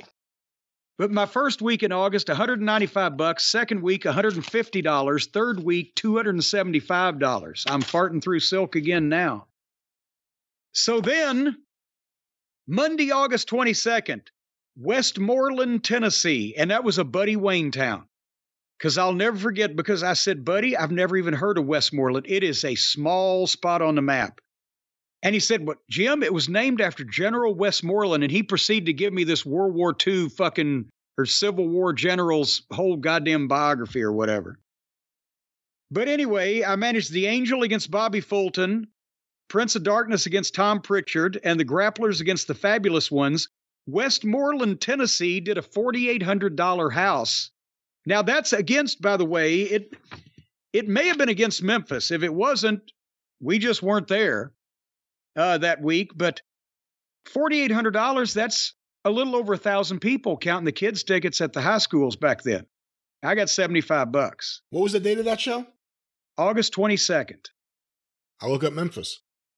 See if they were in Memphis on the 21st or the 22nd that week. And because the 23rd, if they were in Louisville, I wasn't. I was in Huntington, Tennessee, where the house was $2,000, or probably about 450 people, and the payoff was $50. Managed three more times. I was off. Go ahead. I have some results here. Yes. August 22nd, 1983, Memphis, Tennessee, Mid-South Coliseum. Porkchop Cash beat Tommy Gilbert. Dream Machine drew the Jaguar.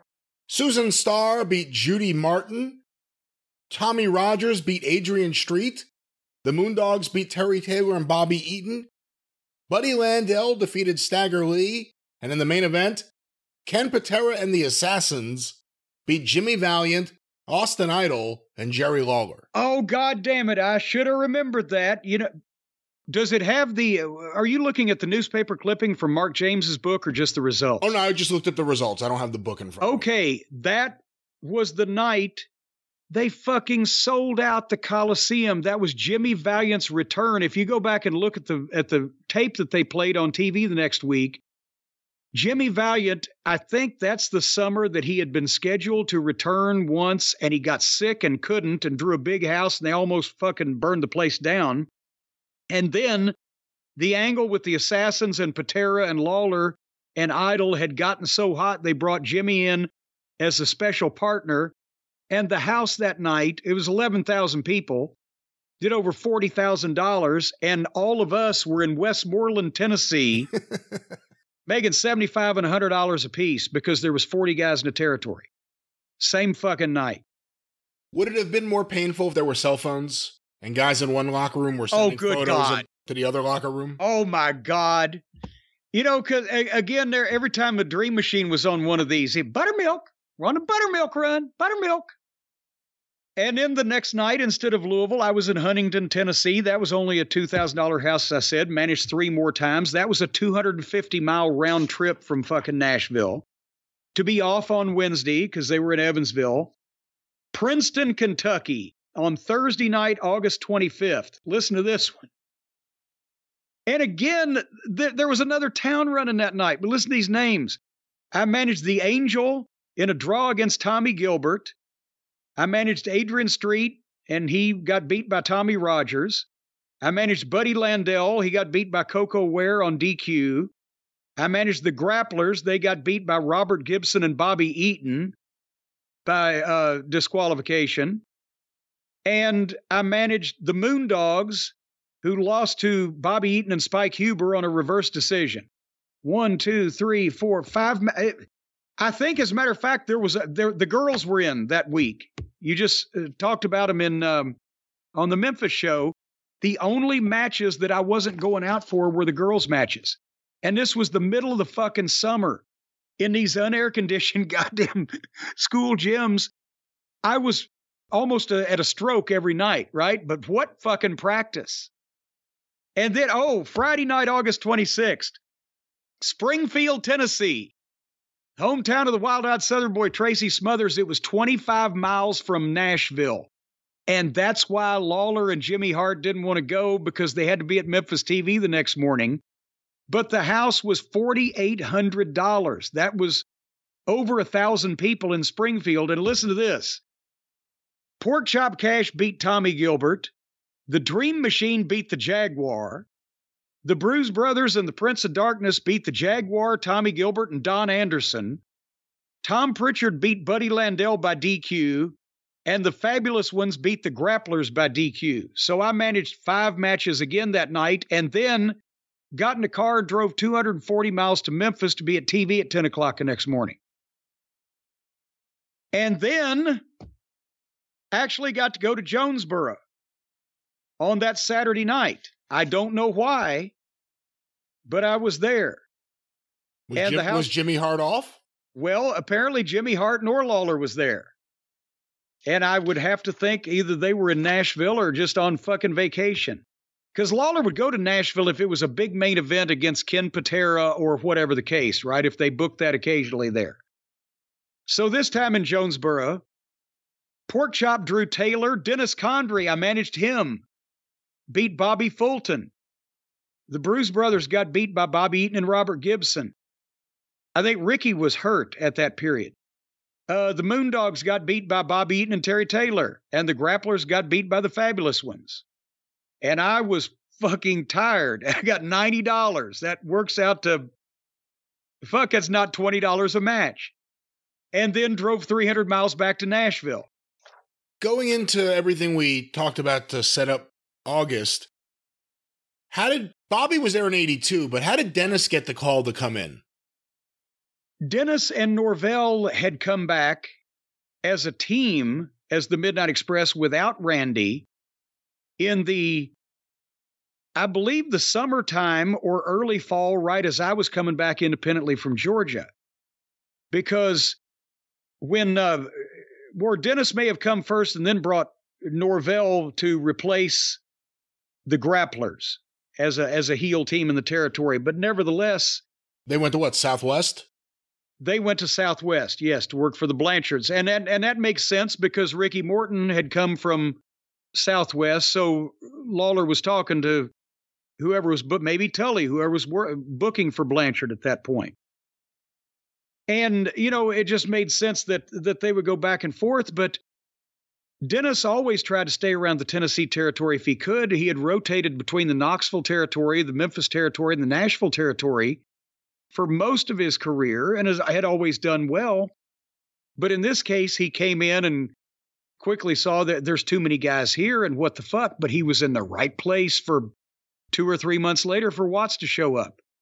And at the time, you knew Dennis's work would catch Watts's eye because in ring, he was the most probably all-around professional, solid, could do anything, impressed a promoter or a guy with Watts's eye than almost anybody else on the card, except, you know, Lawler being the box office guy, but he couldn't have Lawler.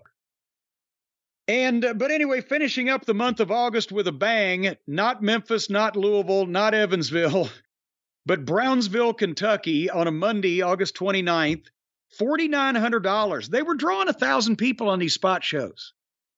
I just wasn't making any money off of it. And then Tuesday, August 30th, Water Valley, Mississippi, which was a 600-mile round trip from fucking Nashville. And some of these towns I'd started to make with Bobby Eaton, even though he was a babyface, we'd sneak and do it because it was so fucking far. And some guys that were booked in those things down there were staying in Memphis. So it was hard to get rides or whatever, but Water Valley on Tuesday. And then the 31st, the last day of the month, was Nashville, a shitty card without Lawler. The house did $2,745. I made $50. But that was the last week of August was my biggest week of the month, $340. And it would get worse from there before Watts came up. But they couldn't run me off because I still had money in the bank, and it wasn't like I was going to quit on my own. So, goddamn, hold on, though. Here's a run for you as I just flip forward. September 26th, Powderly, Kentucky. I don't even know where that is now. I was there then. And it did $6,102. What'd you say the date was? September 26, 1983.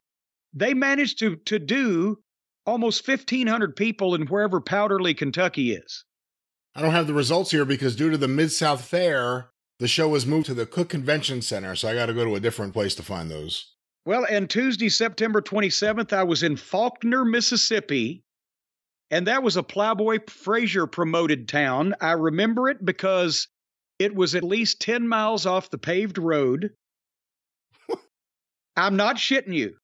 It was in a big tin building in an entirely African-American community, 10 miles off a paved road.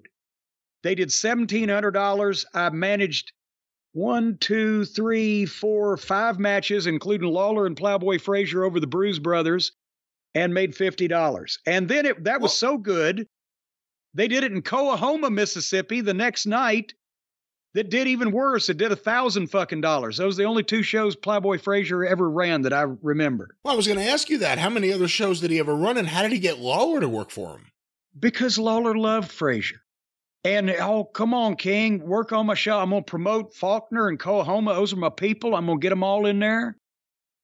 And it was 50 miles from Memphis. So and that was the 2 shows that fucking Plowboy Frazier promoted in his run as a promoter there. And then September 29th, I was in Smiths Grove, Kentucky, where, believe it or not, Jeff Van Camp was on the card. And then I was in Springfield again on the 30th. Yeah, I was making all the garden spots. And this is when Jesse Ventura was in. You drove him around, right? That happened. Hold on here. Wasn't that the end of September, October? That was, yes, because, well, I'll go ahead here because I actually got to go back to Memphis on a couple of these things. I'm trying to remember. And I was also, in the night I took him to Jonesboro. When would that have been? Or would that have been earlier in the summer? Hold on here. Hold on here. I was in Memphis on October 31st. That was the Halloween show. That didn't do very well anyway. Ventura had already left. No, here, Lawler and Ventura. Here's what it is. I was in Memphis on November 7th. And then here's a fucking rib for you. I didn't even remember that. I thought it was Jonesboro. They booked Jesse Ventura, the former or the future governor of Minnesota, in Harrisburg, Arkansas. He was in Memphis on November 7th. And then the next day, that's where I picked him up and took him to the spot show, Harrisburg, Arkansas. It was on election day. November 8th was election day. Where's the future governor of Minnesota? He's working with Jerry Lawler in Harrisburg, Arkansas, in front of 1,000 people. That's my constitutional right. Hey, what do you remember about this match? I'm looking a little forward. October 31st, 83 at the Mid-South Coliseum. Bobby Eaton, Bobby Fulton, the Jaguar, and James Daniels beat Carl Fergie, Lucifer, the Russian Invader, and Jim Cornette. Exactly. I was in the open. Here's the thing. Jerry Jarrett was such an economical booker in his heyday when he was drawing big money in Louisville and Lexington and Memphis. He had 4 or 5 matches on the card. And then Lawler, he had so many guys. The opening match in the Coliseum was an 8-man or 10-man tag team match. And then it went up from there, 8, 9 matches. So yeah. Bobby Eaton had nothing going on. The Jaguar, Danny Davis, nothing going on. Bobby Fulton, James Daniels, I barely remember him. He was a kid I think they trained. Lucifer was Frank Morrell in a devil mask. Carl Fergie, the Russian Invader, was Jerry Novak, the Bounty Hunter. And me, because they wanted to get me on the card. Maybe to fucking carry Ventura to the show the next day. I don't fucking know. I'd asked, because if there was another show running against Memphis and I was on that, okay, I can't complain. But when the weeks I would be off, right, when Memphis was running and there just wasn't any room, then I was like, fuck, because that could be half of, like, the week of the 17th through the 23rd, I made $420 because I worked Pickwick, Tennessee, Bowling Green, Kentucky, and was off Wednesday and Thursday and made Louisville, but I got Memphis on the Monday night, and it was a $30,000 house. I made $200. That's where me and Jimmy beat Bobby Eaton in the handicap match. They threw the money out and caused a riot, and a fucking fan knocked me out. So I started asking Lawler, ahead of time, can I be on Memphis next week? You got anything for me, right? So the week that they put me on the Memphis show here is the next day I had driven goddamn Jesse around. But one time they had me booked on one of Buddy Wayne's shows in like northern Mississippi on a Tuesday night. And I was like, oh, geez, I'm off Monday. That's a 600 and something mile round trip. I'll have to make it by myself. I called Buddy up thinking if I kind of play on his heartstrings, then he can put the word in for me and get me on Memphis. So I called Buddy on the phone. And this is not the Buddy Wayne, by the way. This is the original Buddy Wayne, not the Buddy Wayne that's the father of Nick Wayne from Washington State. It's the Buddy Wayne from Memphis who was a wrestler from the 50s on and promoted and looked like Jerry Clower. I said, Buddy, I'd love to make, Water Valley for you, Mississippi on Tuesday, but boy, the thing is, I'm not on Memphis, and everybody else will be down there. I have to ride by myself, and don't really have a lot of money for gas because I hadn't been booked too much lately. Leading the witness, right? You know what he said to me, Brian? What? He said, oh, Jim, that's okay. He said, don't make Water Valley. How's it going to be shits anyway? I said, oh, goddamn. I was trying to get me another booking. I got canceled out of the one I had. Fuck. So I never did that again. Hey, here's a tag team that stands out from that October 31st, 83 show. The Southern Tag Champs Dream Machine and Porkchop Cash beat Tommy Rogers and Coco Ware. Were they good? Oh, I just thought. What? Tommy Rogers and Coco Ware. I just thought of the, who was it Coco had to daggum deal with? Right? Was Kern. Oh, yeah. Steve Kern and Coco Ware. Right. Okay. They're trying to put Coco with all the fucking Fantastics and Fabulouses because there's Tommy Rogers is about to be the Fantastic One because Terry Taylor got extricated out of that when he came back from Georgia. And that's why Bobby Fulton had no partner because Jerry Jarrett liked Terry Taylor as a single, but Bobby Fulton had always been an underneath guy in Memphis. So Dundee loved both of them. He loved Bobby Fulton. And he thought a lot of Tommy Rogers' work. So when Tommy had come in as a single there and they put him with Coco, when Dundee needed the Fantastics in Louisiana, he thought of Tommy Rogers and put him together with Bobby. That's how that came about. Also on the show, the Assassins beat Robert Reed and Ken Raper to win the CWA tag title. Yes. And that was a deal they had done on TV the previous morning where the angle was between the Fabulous Ones and the Assassins for the World Tag Team title. And the Fabs had come out and caused Robert Reed, who took over some of my photography chores in Tennessee and was a friend of Lawler's, played on the softball team, and Ken Raper, same, with the unfortunate last name. That was his real given Christian name. But why not change it if you're going into something with the public paying attention? Nobody even thought of it in that context back then. And, you know, I never even heard anybody say anything about it until it's like the Fabulous Ones videos that Jarrett did. We look at them 40 years later and go, my God, it's the most homoerotic bunch of bullshit we've ever seen in our life. But back then, the fucking women were hanging all over them. Back then, you're like, this is what rock and roll is supposed to be on MTV. Completely different perceptions. Anyway. The Fabs caused the Job Guys to beat the Assassins for the World Tag Team title.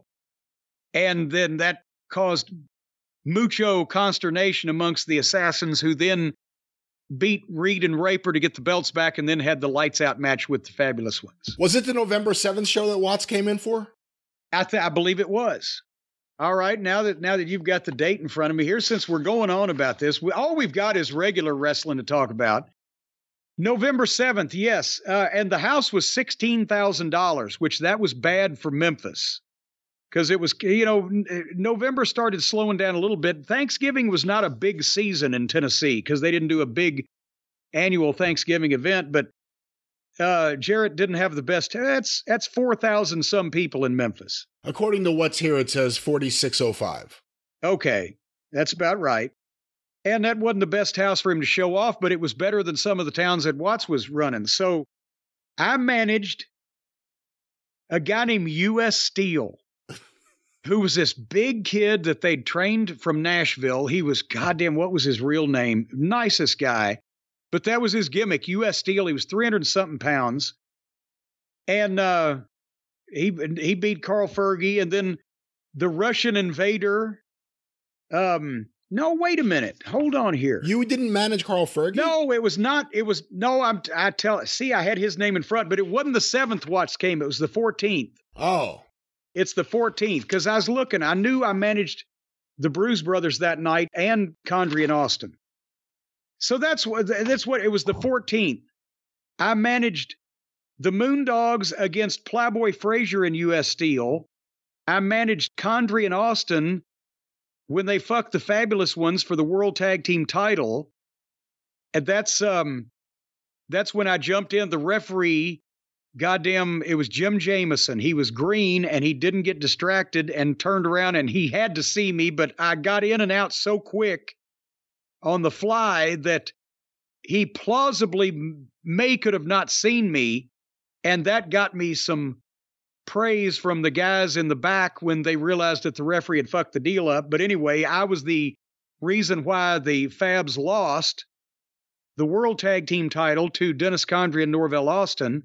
And then when I was managing the Bruise Brothers later on in the night against the Rock and Roll Express, that's when the Fabs came out and attacked me and gave me a spike pile driver on the concrete floor and put me in a neck brace, and I wasn't on TV for a few weeks after that. Where was Watts watching all this? From the back, where everybody watched. There was no monitor. Right, but I didn't know if, like, because he wasn't really a recognizable figure there, if he didn't just walk out and watch from amongst the fans or anything. Well, no, I mean, you know, you could go up, especially with a house, and the house that week was only 13 grand, so about the same thing. You could go up into the general admission seats over where the entranceway was, and you could sit up there and watch. Jarrett would do that a lot with, you know, different people, you know, if it wasn't a big house. So that's, they were somewhere in the back. They weren't up at ringside. I'm guessing Watts had other things to do when it was Andy Kaufman and Jimmy Hart against Jerry Lawler in a handicap match. But no, I don't know. He may have stayed and watched the whole thing, but he knew he couldn't get any of that talent. So, but that's the thing is he saw Dennis Condrey teaming with Norvell. He saw Bobby that night as a babyface. And he said, why are these guys not together? He could see it. And I was just managing all these guys randomly, and Jared had me figured in the finishes just to, like I said, push me and try to give me, you know, an audition. But Watts could see it. He didn't necessarily want the Fabs. He wanted the Rock and Roll Express. He didn't want the established way that guys were being presented. He wanted individual talents, and he saw he could do something else with them. And by the way, Norvell and others on the show, like Tommy Rogers, would come into Mid-South, just not in that first wave. Yeah. Again, it wasn't that everybody that he didn't pick sucked. It was that he saw what he wanted to do with certain people. But that was that. But me, and as a matter of fact, then Thursday, November 17th, in Liberty, Kentucky, would it have been, or would it? No, it was Friday in Glasgow. No, it was Thursday in Liberty. Thursday in Liberty, that's when Dennis came in and said, hey, let me talk to you, like L.A. Knight. And he said, Bill Watts wants us to go to his territory. And I thought, why are you fucking ribbing me, Dennis? This is cruel. You know I'm unimportant and I'm making no money. How well did you know Dennis at this point?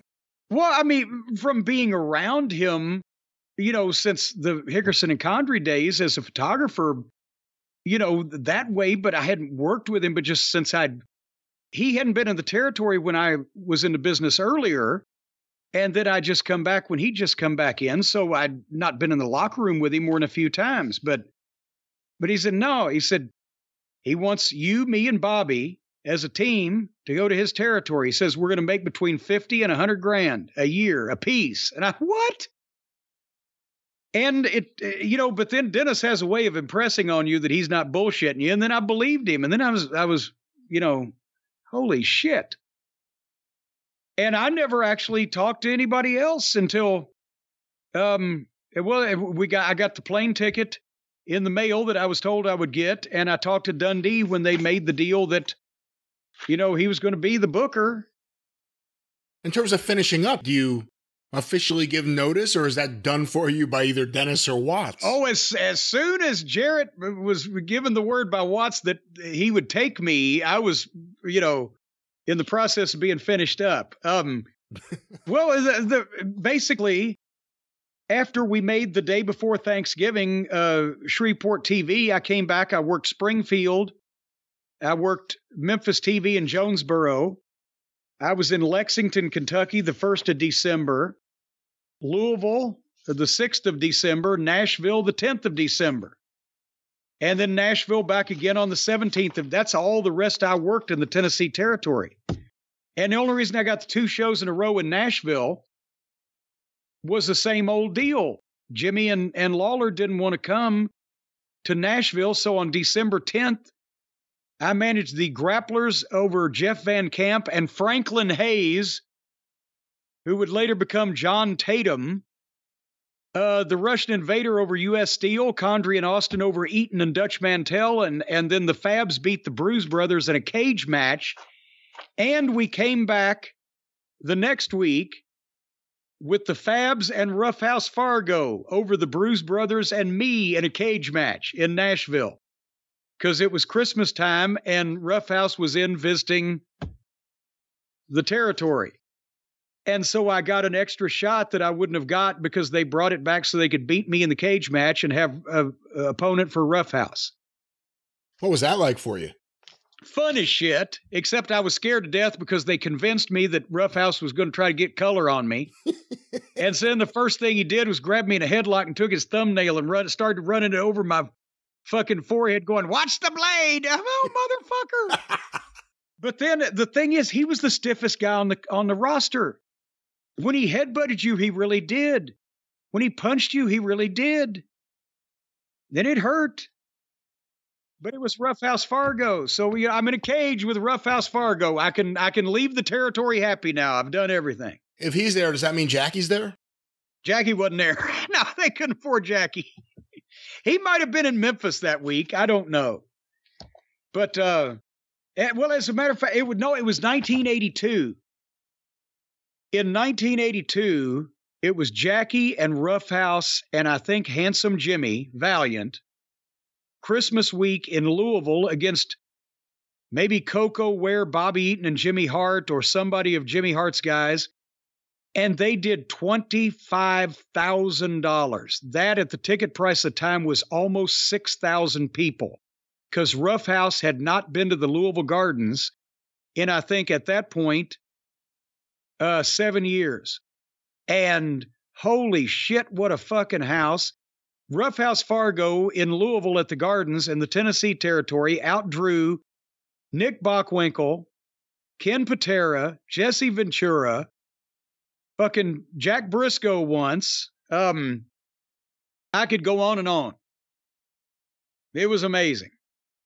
All righty, well, I guess we ought to move forward from the good old days where the business depended on ticket sales and people being interested and the money you made to modern times where it's all about the ratings, Brian. It's all about the TV viewership. It's all about the metrics. It's all about the key demo. And AEW perpetrated a nightmarish dream of the Welsh rarebit fiend on last Wednesday's program. Look, Google it, kids. It'll be hilarious if you fucking understand it, if you have any context on that line. It was bad. It was fucking Timothy Leary guest booked this edition, and we were wondering, you and I, where the cliff was going to come that people said, I've had all I can stands, I can't stands no more, because there was so many opportunities.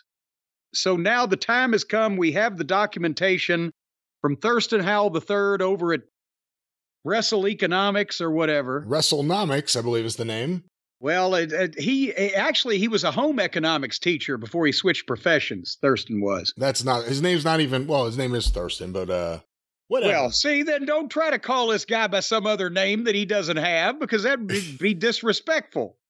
So what did Thurston have to say about the ratings for Dynamite last Wednesday night, which was the 16th or so? AEW Dynamite August 16th on TBS was watched by 874 viewers on average. 874,000 viewers on average. Okay. They're in the range they've been in. It's a fucking gift. I don't know how they can coerce people to watch this fucking thing, the state of it, but where did they start and where did they finish? Well, they started with this Windsor McKay produced edition of AEW Dynamite. Little Nemo. That's right. Quarter one, 8 to 8:15 p.m. Orange Cassidy versus Wheeler Yuta with picture-in-picture ads. Christ. 946,000 viewers.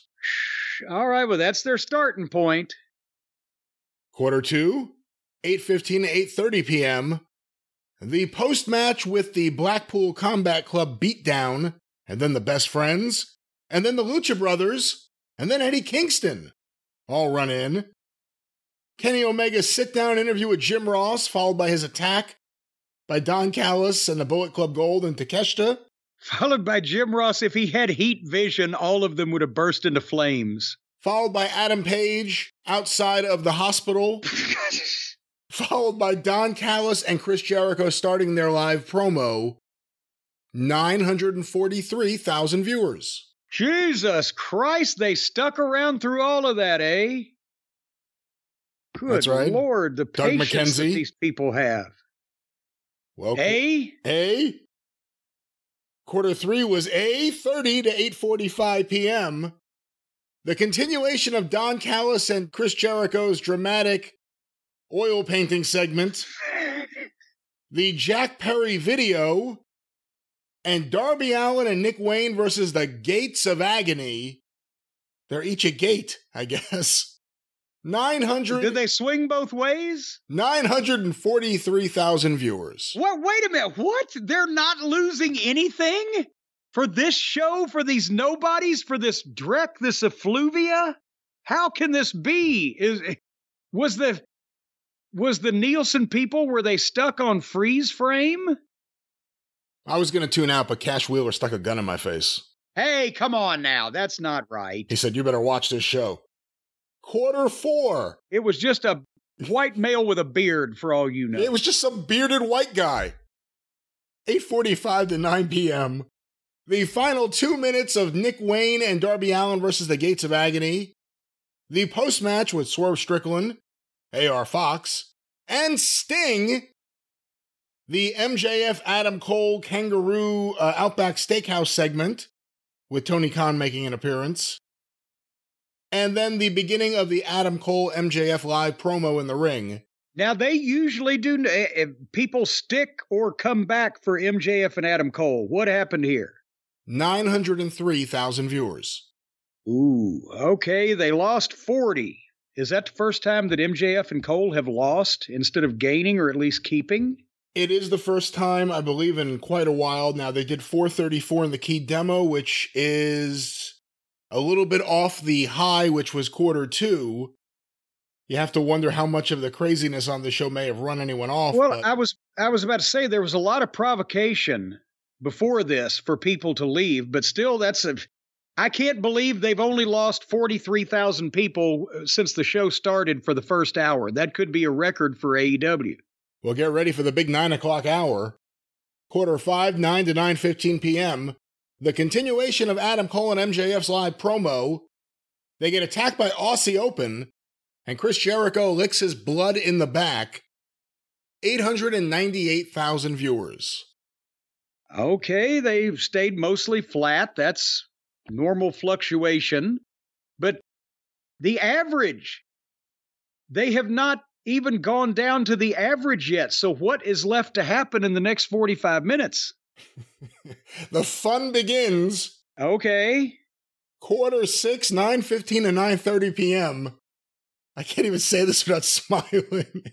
Jeff Hardy versus Jeff Jarrett, the Texas Chainsaw Massacre match. Uh-oh. Through picture-in-picture and an ad break. 822,000 viewers. Okay, 77,000 people said, oh, this is too much. And they got a $100,000 sponsorship for the video game or movie or whatever the fucking thing is these days. The $100,000 is almost $1 per person that tuned out in some fashion is what I'm trying to say. Well, quarter seven, let's see if the trend continues, 9:30 to 9:45 p.m. The Bunny versus Britt Baker. Oh boy. With picture-in-picture, an Acclaimed video, and the Acclaimed are attacked by the House of Black, who steal boots, I believe, this time. The boots. 800,000 viewers. 22,000 more. So now we're down 146,000 from the start of the program. But what was the main event? I can't even remember now. The main event, quarter 8, 9:45 to 10 p.m. An ad break, followed by the Young Bucks versus the Guns. That's right. With picture-in-picture and a post-match featuring Bullet Club Gold and FTR. 738,000 viewers. Oh! 62,000 more people said, all we've got left is the Buckaroos, fuck this. And it was the low point in the key demo as well. 358,000 viewers. A low point by far. And the low point in everything. And they lost 208,000 people from the start of the thing, which is of 946, 208, 460. what is that, 22, 23% of the audience from start to finish. Woo, glad they got those new contracts, the Buckaroos, for that high salary Tony's paying them because they're doing these kind of numbers. And that was the build-up to All In. I mean, that was FTR confronting them in the ring. That's the build-up to the pay-per-view, which is right around the corner, and they got the lowest amount of viewers the entire show. Did it deserve to have any more viewers? No, but I don't know. The formatting of this show certainly raises a lot of questions. I'll tell you what, the luck of fools that they held those numbers through that first hour, because if they had done what they normally do, their average would have been even worse. Well, that was AEW Dynamite for August 16th, 2023. All right, we're running slightly behind because we've been going a while already. Should we push ahead with the week in wrestling and the Cody documentary from Peacock, Becoming the American Nightmare? We have watched that, and we're going to talk about it, but we might move that to the drive-thru. We'll see how much time this takes. But there was a SmackDown. We will be moving it to the drive-thru, ladies and gentlemen. Well, you never know. You never know. There was a SmackDown on Friday night, August 18th, and I know that the first 25 minutes happened because courtesy of Jay Sharknado, I was able to get a clip. Now they're not moving the entire show over to FS1. They're moving... in certain markets, because of football now, are moving SmackDown to their secondary channels. And my DVR did not make the move with them. So the people in Louisville, and I don't know how many other markets, did not see SmackDown on their primary channel, which may be, depending on how many places this is happening, affecting their numbers artificially, would you think? Because people don't know until it happens. You would think, but also it appears that WWE... I mean, this wasn't a premium SmackDown. Well, if you had to miss one, this one might be the one. But anyway, it's being switched around, so we got that going for us. But thank you, Jay Sharknado, because I didn't find out until I checked in with my DVR and realized, oh, shit, it ain't going. But the opening of the show was, and I... Is Grayson Waller becoming their version of Pockets? Are they just determined that they're going to act like this guy is a star until people think he is? It's kind of what he's doing, too. He's their Colin Thompson. To open the show with his phony bullshit talk show with the stock ticker graphic rolling at the bottom of the screen and the potted plants, and it's... he looks like Ned. It's ridiculous. Did you catch the line where he said Beth Phoenix, who was sitting in the front row because it's Edge Appreciation Night in Toronto, Beth, you should thank me for making Edge relative again. Anyway, he introduced Rey Mysterio and Pablo Escobar, and they VTR'd the history of Rey and Escobar and Theory and the U.S. title, and then Rey and Escobar speak to him, and he's trying to foment disagreements between them. It's not working. It got long and slow. Escobar is a very polite man. I zoned out on Escobar still calling Rey his friend and mentor.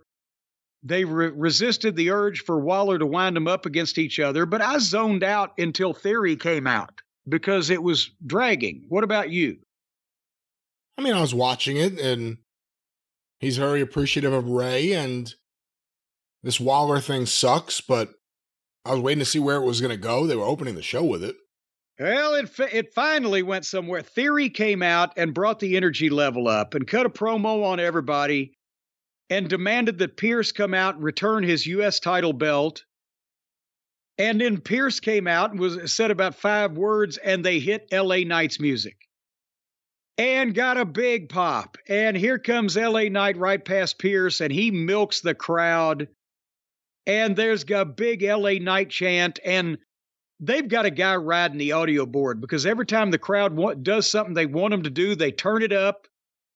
And every time somebody else starts to speak, they'll back it up a little bit so it's not obvious. And if they get crowd reactions they don't want, they'll turn them down, but it's there. They love some L.A. Knight. And he cuts promo on Theory. And, of course, since this is the WWE, he challenged Theory to a match where the winner gets a U.S. title match. And the fans say, yeah. And then Pierce makes it for right now. And suddenly Waller and everybody else is gone. And now we've got L.A. Knight and Theory with Miz on color. And honestly, I'm glad I got to see this because it reminds me there are guys out there that still have matches like wrestlers instead of, you know, aggressive parkour. It was a good back and forth match. I can't criticize it because it within the WWE framework, they did what they can do. They're athletes. They can work. They look great. They got personality. They were serious. L.A. Knight's got the babyface pizzazz going for him now where he bounced Theory's head off the desk over and over, and the people would say, yeah, every time, and then threw him into Miz's lap. But they move like wrestlers. They're doing spots. They're boom, boom, boom. And finally, L.A. come back and forth, hit a DDT, chased Miz around, clotheslined him, even though Miz got stuck on the top rope. And as L.A. was doing that, Theory schoolboyed him, pulled his trunks, 1, 2, 3. L.A. Knight's right back up, but at the same time, he's like, motherfucker. But Theory gets that title match next against, well, now it's Rey Mysterio, and everybody's still involved. I like this part of the program because it's our boys. What'd you think? Well, they're your boys. Again, I don't want to associate anyone with me directly. I'm an independent operator. Oh, come on. You're a smooth operator. You know, Escobar, I don't have a problem with Escobar, and we'll see where they go with that. L.A. Knight versus Theory was intriguing, and they went right to it. I like Miz in this so far. Very short sample size. The stuff with him and L.A. Knight. I think we may have missed one Raw in between there, so maybe they've done something stupid. I don't know. But they're going with L.A. Knight. And this is a way that he loses but doesn't lose anything. Exactly. And then we get back to more regular SmackDown. And they're celebrating Edge throughout this thing, and he's in Toronto, his hometown. And they have stars with comments about him and everything. And I get it's... I don't know what date it was. It was... Well, it was 97 rather than 98. I saw his tryout match. I've told the story. His tryout match with the WWE or WWF then was against Christian Cage because they were friends. And it was definitely in Toronto. I remember that because Carl DeMarco was there watching the monitor, and JR was whispering to me that he signed them both up for $300 Canadian apiece a week. So, but that, I guess they're counting his debut rather than the first tryout match. That would have been 97, and I'm thinking it was in the big building in Toronto because they used to run the Sky Dome there, even for house shows. Nevertheless, then we got Bianca and Charlotte versus Io and Bayley. And I don't know whether we're going to be talking about this 25 years later, but after about 15 minutes later, Bianca hit her finish on Bayley 1, 2, 3. And then... they followed it up in the back when Bayley and Io attacked Bianca and pummeled her leg with a chair. So everybody's even, right? Right. Nothing more to say about that? Right. Right. Gallows and Anderson against Private Profits. Or is it Street Sweepers? Or Street Party? Private... who are these people? I don't know if they party anymore now that they're with Bobby Lashley. Well, no, they're the Street Profits. The Private Party were with the Hardys, and they don't party anymore. No, one of them disappeared. Whatever happened to Mark Quinn? I'm sure he's hurt. He's way too athletic to not be hurt in AEW. The Private folks won in about 2 minutes off this, so I get Gallows and Anderson. Apparently, they've got some steam of some kind. We had a bloodline package about Jay quitting and et cetera, et cetera. And then Paul was in the back. The only member of the bloodline on SmackDown this week was Paul. who wouldn't answer any questions that Kayla asked him, was not going to address rumors.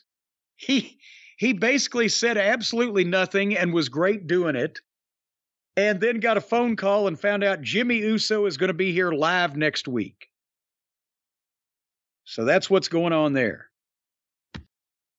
And we were at the main event. Edge versus Sheamus. Sheamus. And remember, they asked for this match last week. And our friend Sheamus said, I hope you're not making a mistake. And there was some tease of some tension. Even though the cover story was they'd never wrestled each other, they always wanted to. They had a great background. He had helped Edge when Edge came back after the layoff due to injury, blah, blah, blah. So you just knew something was going to happen, right? Well, wrestling history would point in that direction, traditionally. Guess what happened? Nothing. Nothing happened. They had a good wrestling match. I'm not taking it away. Good wrestling. They're two professionals. It was a WWE presentation. They started the match, went under 2 minutes to the break. They came back, went 4 minutes, went back to the break. And they came back and did some good stuff and worked hard. And the fans were kind of booing Sheamus by the time that he hit the Bowery beats or whatever. And Edge, of course, the hometown boy, was getting the big cheers on the comeback. And the fans came up. At the end, Sheamus hit a kick and got a 2 count. And Edge dodged a kick and hit a spear and got a 2 count. And then Edge hit another spear and got a 3 count. And then they hugged each other. And then they went off the air. So apparently, for once, they told the truth. They just had this match because they were friends and they wanted to. And that was the name of that match.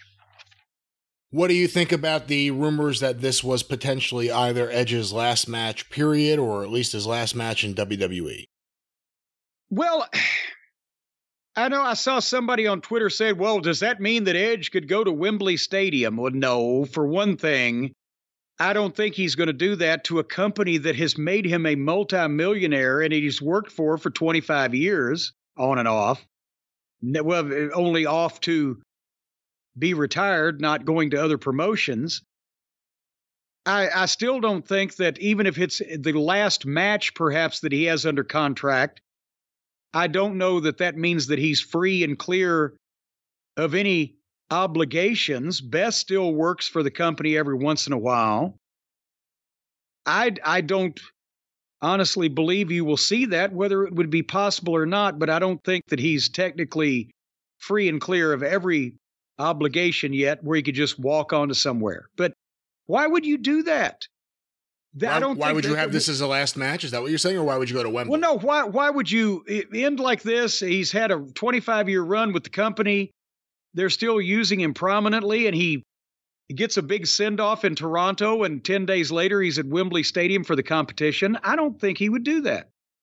I don't think he needs to do that. I don't think the WWE is not giving him his notice or demanding that he retire. We haven't heard of any heat with him and the company. I believe I heard that AEW contacted him, before he ever came back to the WWE when he was still retired. And I can believe that because there's other AEW talents that live over in Asheville, North Carolina. But he came back for the WWE. There had to be a reason he wanted to do that. I don't think he wants to, get involved in whatever's going on over there right now. And I know you can say you never burn a bridge, but he can certainly get heat with a company that's done a lot for him. I don't think he's going anywhere. He might resign or he might decide to retire again now that he's done what he felt like he wanted to do. If he gets a crazy offer, but he brings it to WWE to match it or at least become aware of it before he accepted anything, does he still get heat? No, I don't see how you can have heat with somebody for saying, hey, these chuckle fucks over here across the street are trying to offer me $3 million per match or whatever. Just, you want to give me an offer I can live with so I can tell them no and get them off my back, but I can't just go home and collect stamps, so do something for me. that kind of thing. And they politely, remember Bret Hart. At first, he was willing to take less from Vince than he was from WCW because he didn't want to go. And then Vince ran him off anyway. So the lesson is never be nice to the promoter because they're going to fuck you in the end. Well, where would you rather be fucked? In the end or right up in your face where you have to look at it too? Well, that was SmackDown and the career of Edge. All righty. What, by the way, speaking of careers and whether you're getting rear-ended or not, is happening over at the Arcadian Vanguard side of things this week? Oh, there's so much happening, so much that I can only remember only a portion of it, but go through everything today. Find out information about all the shows on Twitter at Super Podcasts or on Facebook, facebook.com/Arcadian Vanguard. Of course, every single day, check out the wrestling news wherever you find your favorite podcasts or directly from the wrestlingnews.com, your daily free wrestling morning newscast. All the news, none of the opinions, no star ratings. Get it today. The Wrestling News, thewrestlingnews.com. Of course, want to make mention of the latest episode of Stick to Wrestling with John McAdam, a look at the 1988 Morton Downey Jr. episode with Dennis Carluzzo, Thunderbolt Patterson, Lou Albano, David Schultz, Jim Wilson, and a cast of thousands.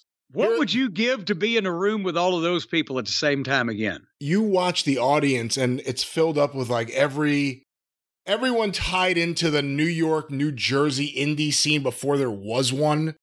They're all in that room and they look like fucking maniacs compared to the usual Morton Downey Jr. audience in Secaucus. They look like maniacs. But hear that today at McAdamPod.com or look for Stick to Wrestling with John McAdam wherever you find your favorite podcasts.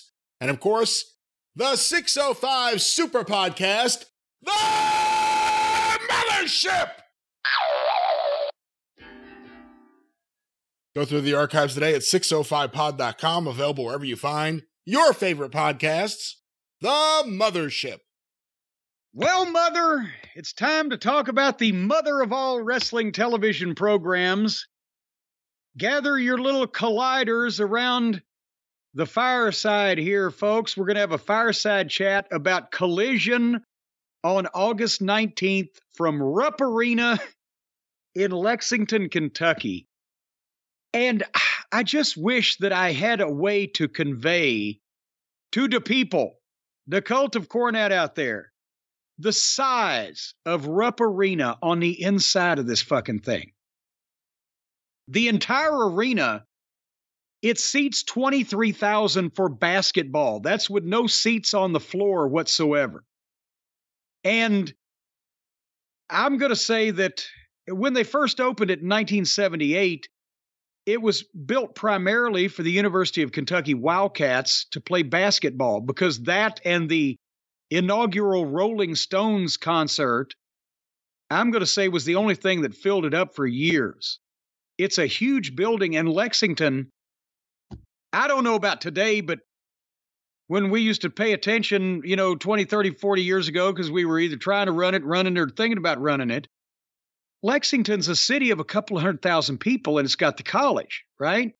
So this is not like, it's a building as big as they have in New York, Los Angeles, Chicago, whatever, for Lexington, Kentucky. And that's why I'd said a couple weeks ago when I heard they were running it, what the fuck? I know that Tony thinks he's over in college towns or whatever, but this is just, it's ridiculous. And as you could see, they did a good job of, dressing the place, but the entire upper deck was closed off and blocked off and darkened off or whatever. Because that up there, it's all bleachers. It's not even individual seats. They got bleachers up at this. They can seat 10,000 people in that upper deck alone. So what they did was they put a curtain down the middle of the building, and then they only opened up the floor and the lower bowl, and then they didn't put anybody on the side with the hard camera.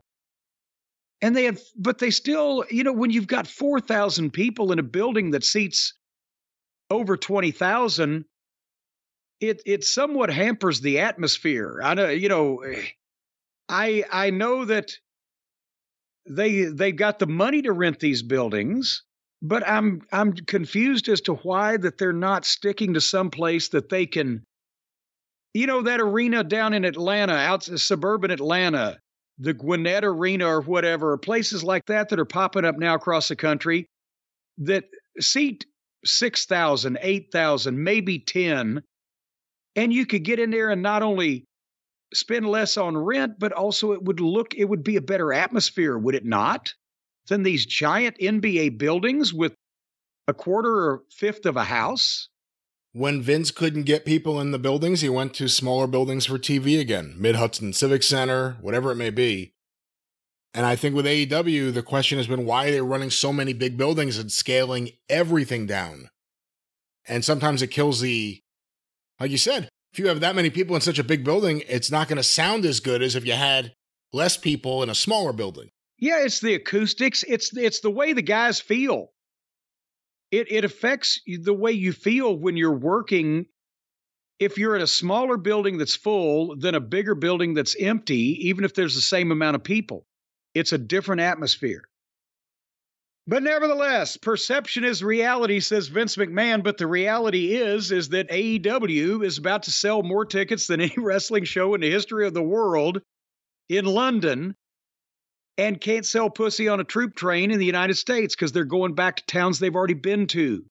And this is not historically a product that stands up to repeat business because what's left to do once you've seen it?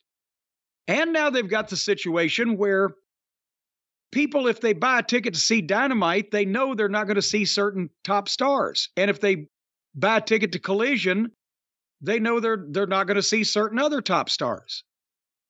So they've limited themselves, and they put the tickets on sale way far ahead of announcing a card or even names. And then, apparently from what we're hearing from the fans and what we've been able to deduce, a lot of times when they'll do these TV tapings, guys will do pre-tapes or be in packages and not appear in front of the people live when they thought those people had bought those tickets, thought at least we'll get to see these people in person because it's their show. So all that contributes to too often familiarity breeds contempt, not being a Dynamite live event viewing experience to begin with, no pun intended on the Dynamite, because it was too geared for television and then coming back too quick to the same place you've already been. Or in this case, they've never been to Lexington and they shouldn't have tried the biggest arena in the state of Kentucky first. And I can't wait till they get to the Yum Center in November in Louisville and try to fill that 22,000 seat monstrosity up.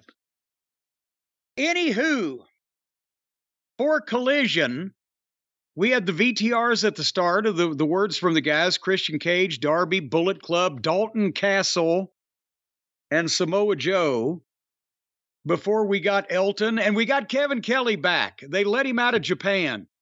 Apparently, they reinstated his passport and told him to get the hell out. Can you imagine how insane I would go after 10 days if I was trapped in a foreign country and had to be there for a month? You know, I can't see it happening. No, my God. Anyway, and they start the program off with a bang. Here comes Samoa Joe. He's entering the ring. He's the Ring of Honor World TV Champion. He's the king of television. He's facing the already in the ring Golden Vampire, in a gold lame mask and bodysuit covered head to toe. And as soon as Joe gets to the ring, the Golden Vampire dives out of the ring and jumps on him and beats him up and shoves the referee down and throws Joe in, hits him with a knee, picks him up, gives him the GTS, boom, pops the mask, and it's Mussolini in gold lame. It was CM Punk all along. Put that in your pipe and smoke it, Samoa Joe. Because who would hunt after the Golden Elite, the Golden Vampire? That's right. And after he knocked him out and stood over him, he took the microphone And as you'll recall, last week, Samoa Joe choked Punk out and said, "Fight me, bitch." Well, Punk said, "I accept, bitch." And he left. And now that woke the people up watching television. It was a great deal with a big reaction. Didn't take long. A hot way to start. We've seen the fucking unexpected surprise with star of the program. What else can happen tonight? It's also good that they've established in the last few weeks that Samoa Joe's been wrestling squash matches. Yes, because now it made sense, and other guys are doing it too, and the Golden Vampire didn't look any more ridiculous than some of these other job guys they found, so it didn't stand out like you knew that was coming. And though, of course, they got a pretty good idea after he picked him up for the GTS before he popped the mask, but nevertheless. But that starts out, okay, I'm good with it. It's an old wrestling angle, as old as the hills. A good way to start. Unexpected.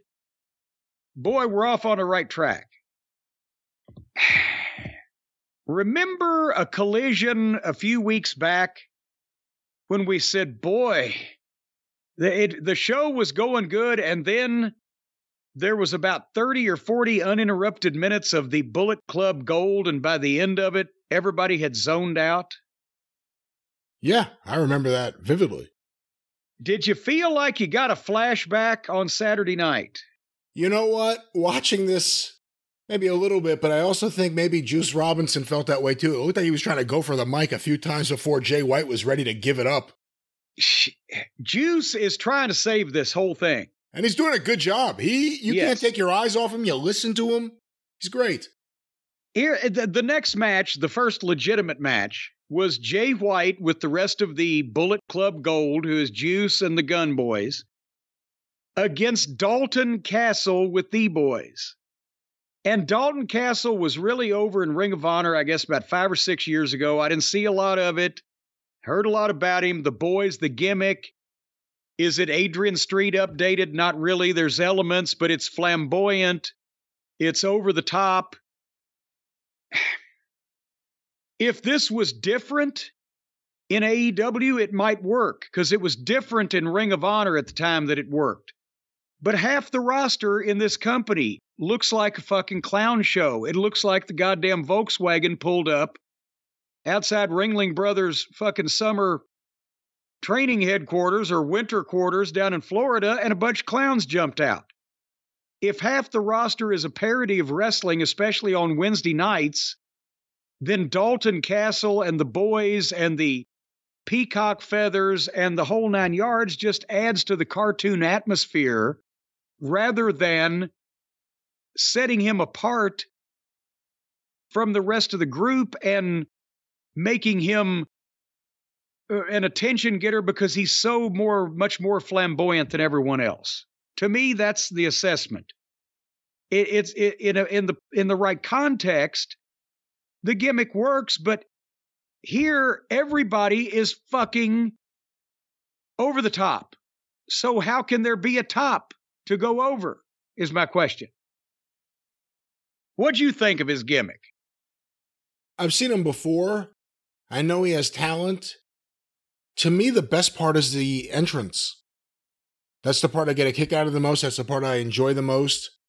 Wasn't crazy about his promo earlier in the show. That may have been the first promo I've heard him do ever. And I thought the match was okay. Yeah. And I mean, he's a good wrestler, and he's had back problems. He's strong. He's got an amateur background. He can do deadlift throws. That's probably why he's got back problems. But the match was okay. And then finally, Jay White hit some kind of suplex over on top of his head, didn't cover him, pulled him up, his limp body and his arms so that he could hit his finish on him, and then beat him 1, 2, 3. So another modern, flat-as-fuck fucking finish. And when he hit his finish, it was sloppy. It was a long match. But then they go, I think they went to a break, and then they came back and did an in-ring promo with the Bullet Club Gold. And this again, same thing that happened last time. Jay White did a long promo wandering around the ring, talking about Twinkle Toes, talking about all their various issues, while he was in the back of everybody, wandering around talking to the people in the arena, while the floor camera in the ring, the handheld, was on Tony Schiavone, who was supposed to be doing the interview, and the Gun Boys and Juice, and the Gun Boys are doing distracting shit to take away from the stuff that Jay White is saying when Jay White's not that interesting saying it to begin with. And at one point, one of the guns was trying to stick Tony's finger up his own nose. And this went on. And I know somebody's going to point and say, well, the Midnight Express, Bobby and Dennis, or Bobby and Stan, when you were cutting the promos at the TBS studios with Tony, they were smiling or looking at the fans in the front row or rubbing their title belts or whatever. Well, they weren't trying to stick the announcer's finger up his fucking nose while I was talking, because that would have been distracting. And I was talking about shit that would get them over. So they didn't do that. And Tony was making funny faces, like he was suffering these children and he was grossed out by the idea of his finger going in his nose or whatever the fuck. I don't know. He's working along with them. They're all childish. Juice jumps in, and you instantly want to listen to him. He's got the voice, and he's got the face, and the way he says things. You instantly wanted to listen to him, and he was very brief and then jumped back out of it. And then whether it's Jay White or whether it's the Gun, but the Guns are okay, and I like their work, and they've got tons of pep and enthusiasm. But this was, Jay White keeps trying to do the long promos, and he shouldn't. And it just, it didn't go anywhere particularly. And then suddenly, when we thought that was the end of it, out come the opponents, because now they're going to have another match with the three Bullet Club Gold members we didn't see wrestle against three guys that we hope we never fucking see again. And regret that we were witness to the first time. Your thoughts on the promo, anything before I go to the match? It went long, and I thought maybe Jay White got lost. But maybe I'm wrong. Maybe that's just his style of wandering around the ring while he does the promo. Couldn't wait for Juice to talk. And like I said earlier, it looked like he couldn't wait either. He was trying to get that mic before they were ready to give it to him. They should have just given it to him. Because you know what the other thing is? The way he talks, the way he acts, he hasn't done too much of anything yet. Jay White, I've heard too much of now. Yeah, yeah. Juice Robinson, it's a little bit and he's out. We've seen Jay wrestle enough now. We've seen or heard Jay talk enough now. We haven't seen Juice wrestle enough, and we haven't heard Juice talk enough. And I think he ought to be the fucking, he shouldn't be the leader, because he's Bluto Blutarski. He's a fucking weird fucking second banana guy, but he needs more focus on him, because he's going to steal the fucking show when they do. But anyway, as the promo was over with, here's music, and here come, they used to be Bear Country, and we saw them recently, the Iron Savages, and what is their little jacked up short manager musclehead's name, J. Jonah Jameson? I don't know. I don't know what was happening here, actually. Okay, these two fat fucking bearded hairy fellows, the Bears, that are now the Iron Savages, have a manager that's a little muscle head on his own, but he's shorter. I think his name is J. Jonah Jameson or Jameson something or other. John and Jacob Jingleheimer Smith? Well, his name is your name, too. And they came out, and the short stooge was just screaming almost unintelligibly into the microphone. You could catch words where he was putting them over and introducing his group. That's not a bad thing, but it was so, he was not only screaming, he was gargling the words. They were trying so hard that he was almost ready to have an aneurysm. And I wrote, these are the most annoying, unsympathetic, obnoxious baby faces that have ever been on a wrestling program. And the fans did not give a shit. about this match because they hated the baby faces. They were not only bad performers, they were obnoxious human beings. So we had a six-man with the guns and juice against Meathead Stew here that even went through a break. And that's where I said the Gun Boys, they're trying, and Juice is working his ass off. They tried as hard as possible to make something out of this, but the opponents were sloppy. They were bigger heels. And I thought that the Guns and Juice gave them too much in the match that they weren't capable of carrying, especially that big guy that planted both of the guns and then slammed Juice on top of them. They're job guys. In case you ain't figured it out, they're there to get you guys over. You don't have to be that charitable with these guys that are the shits, that are too old, that ain't going to make it at this point anyway, and are there for cannon fodder for you to draw some fucking money. Be a little more prickish. You don't have to goddamn wipe them out in 30 seconds, but any of the three of these guys, or all of them, or any of them, throwing the alleged, one of the top alleged heel groups around was a little much. And the people hated it. And finally, Juice beat one of them and took them 10 minutes. Talk about the match. Well, this was the highlight for me. I have some audio here. This was one of the Iron Savages making a reference to, again, these are the baby faces, talking about the heel Gun Boys. Let's go to this. You can call me ass boy, because I'm gonna... Hey, wait a minute. Yes, he wanted to be called ass boy because he was going to motorboat the other guy's asses.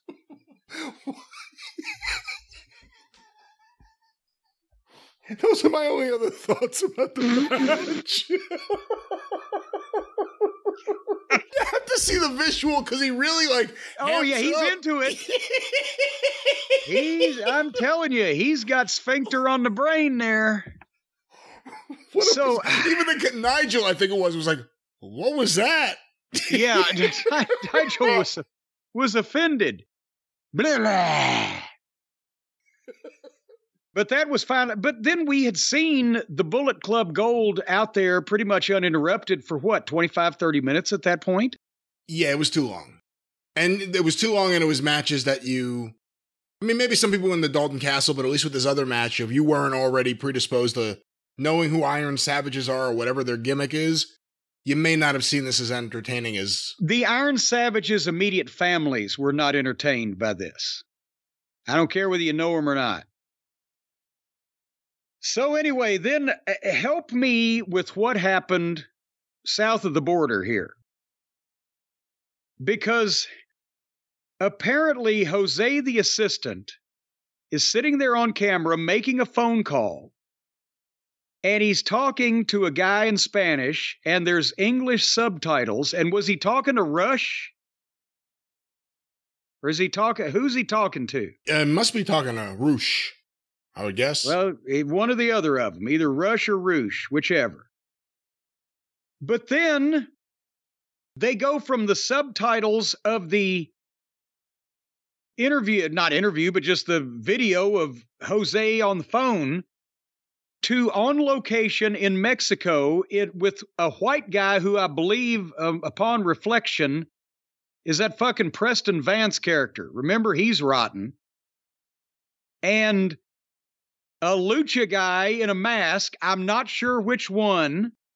It wasn't Penthouse or Felix. I recognize their masks.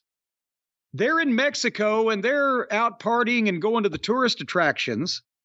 And this is on camera. And suddenly a van pulls up, and guys in black hoods get out and put hoods over the heads of the lucha guy and Preston Vance and kidnap them. And then the camera sees Jose still on the phone behind the van, and he taps it for them to pull off. And so apparently in AEW, we've had road rage, and we've also had aggravated kidnapping in a foreign country this week. Well, to be fair, that's just every 5 minutes in Mexico right now. But at least everyone brings a camera crew to document everything. So how did Jose go from the video of the phone call with the subtitles to the the guys in Mexico obviously seeing a camera shooting them because they were only 8 or 10 feet away from it. And then they got, and Preston Vance, he's a big old boy, but he sure fights like a pussy because he just got kidnapped pretty much like that. Like, okay, don't hurt me. And then Jose's behind the whole thing. You know, it seemed kind of phony to me, like that couldn't really happen like that.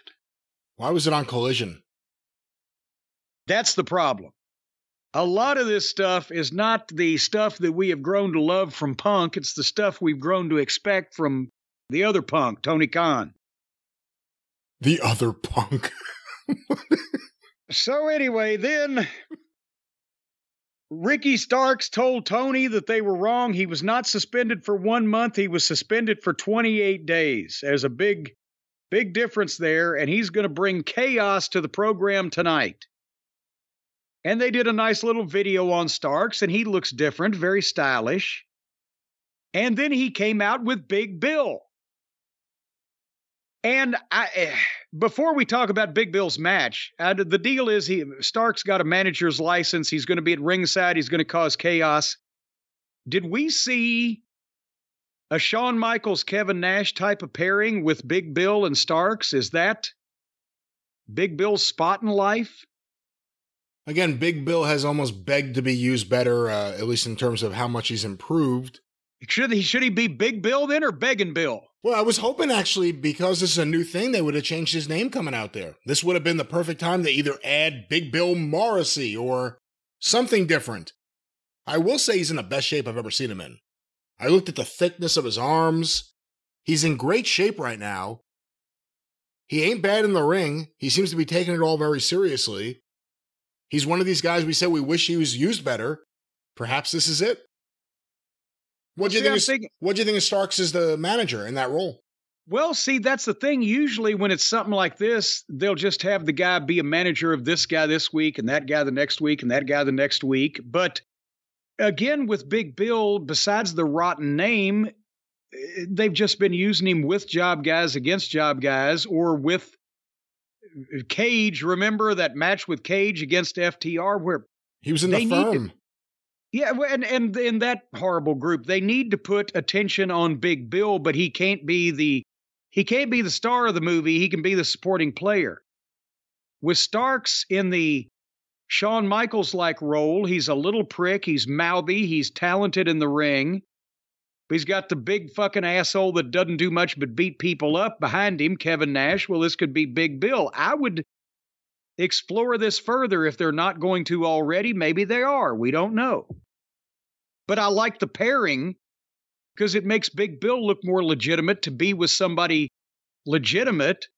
And it gives Starks some backup because he's still not the biggest dog in the yard. Speaking of big dogs, though, the opponent was Derek Neal. And I'm in favor of squash matches. I'm in favor of especially heels being able to go out and beat people up quickly and succinctly and get them over. But why can't they find some good-looking, halfway experienced athletes to do these jobs? That's what I was doing in Ring of Honor. That's what I did whenever I had the budget and or the contacts, was find the guys that look good, have gear, are serious.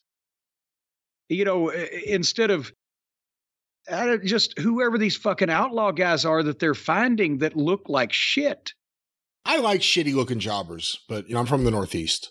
Well, and we had a lot of that. Back in the day, there was a bunch of them, and boy, on Atlanta TV too. And we could go on and on, but that's always been a picadillo of mine, and I've tried to avoid it when possible. And I would, you know, when you can use a guy like previous generation, but a guy like Sean Casey in Cincinnati always had a good-looking gear, boots, clean, always had a tan, always worked out, could work. If you went to Cincinnati, you called him. If you went someplace else, you called this other guy. Adam Pierce, he and Chris Daniels and those guys in Chicago, in that area 25 years ago. I'm not saying Adam was any better-looking man, but he looked like an athlete back then. Anyway. So they go to the Nick Wayne and Darby video, and at least on the Saturday. Oh, and by the way, I'm sorry, Starks. First of all, Starks After Big Bill won, Starks whipped the guy with Steamboat's belt, so they're carrying that on. He's still got the belt. He's whipping people with it. They don't forget about things on Saturday night. They carry them over. They follow up on them, for good or bad. Do you think that means Steamboat has to make a return? Not in a match necessarily, but just on the show? Well, that's not necessarily what I'm talking about by following up. The thing is that he stole that belt from Steamboat, and he's starting to whip other people. Now he's going to whip job guys, but then sooner or later, if they keep it up, then he'll whip a top guy, and then that top guy's going to take that belt away from him and try to whip him with it. You've got an issue. It's just, but it's not being forgotten about. He stole Steamboat's belt, whipped Steamboat like a dog, never whips anybody else, never touches another belt. That's forgetting something. And with the Nick Wayne and the Darby video, they're following up on shit and keeping it alive. I'm not sure about Nick Wayne. I think he's relying all on the gymnastics and being a boy wonder instead of being a sympathetic teenager that can sell. Darby, as we will see later on in this program, Darby is tremendous at the underdog selling when he's in with a veteran that can lead the thing. But the position they're putting Nick Wayne in with this, it's all with the acrobats, and they've already had him slice his head disturbingly deeply on a fucking phony pre-tape in his barn where you could tell that it wasn't legitimate. I don't know. This may be a little quick, and also the wrong. I know he's in with all of his friends from Seattle, but God damn it. There needs to be a veteran in this between Swerve Strickland, A.R. Fox, Darby Allin, and Nick Wayne. There's nobody to teach them what not to do. And that's probably what they need more than anything else right now. Yeah, AEW's not known for their restraint. Anyway, the 9 o'clock hour, and this does not bode well for the ratings, which we will have on the drive-thru because it's a weekend. The 9 p.m. hour was Willow Nightingale versus Diamante. And Chris Statlander and Mercedes got in a big fight, and Willow won the match. I don't know who will win the ratings war with that at the 9 o'clock hour. Did I miss anything? No. Good. Toni Storm in the back, dressed like Joan Crawford in 1936. I'm loving this. She is starting to become the Queen of England. The haughty accent, the clothes, the whole vintage look, the, you know, obnoxious, down upon you looking attitude. I'm liking the whole thing. We haven't seen her wrestle in a while, but I like the promos. And she's very egotistical. She's been great in these promos. This week, her look was over the top. Good job, though. And I thought her interplay with Lexi Nair, who doesn't get any credit, but she's like the best interviewer they actually have there. Yes, if they would dump Marvez permanently, Officer Barbrady, and get her, she's fine. She actually acts like a human being with a pulse. Yeah, I mean, on the Dynamite preview later in the show, it was like MJF's talking with Renee. They actually show her in the graphic like she's a draw. Lexi Nair does a better job, and she doesn't need to be pointed at. Like, look who's here. She just does a really good job. So she's doing a Toni Storm interview, and it points out just that everyone doesn't need to be in a faction. And Toni Storm certainly shouldn't be in a faction. She stood out more from doing this over the last few weeks than she did in the group. She stood out more from doing this over the last 2 weeks than anything else she had done in AEW up to this point. And I think off camera, the next time she wears that outfit, off camera, there should be a child's voice going, "Mommy, dearest." Then she turns around, "I told you no wire hangers." Awful.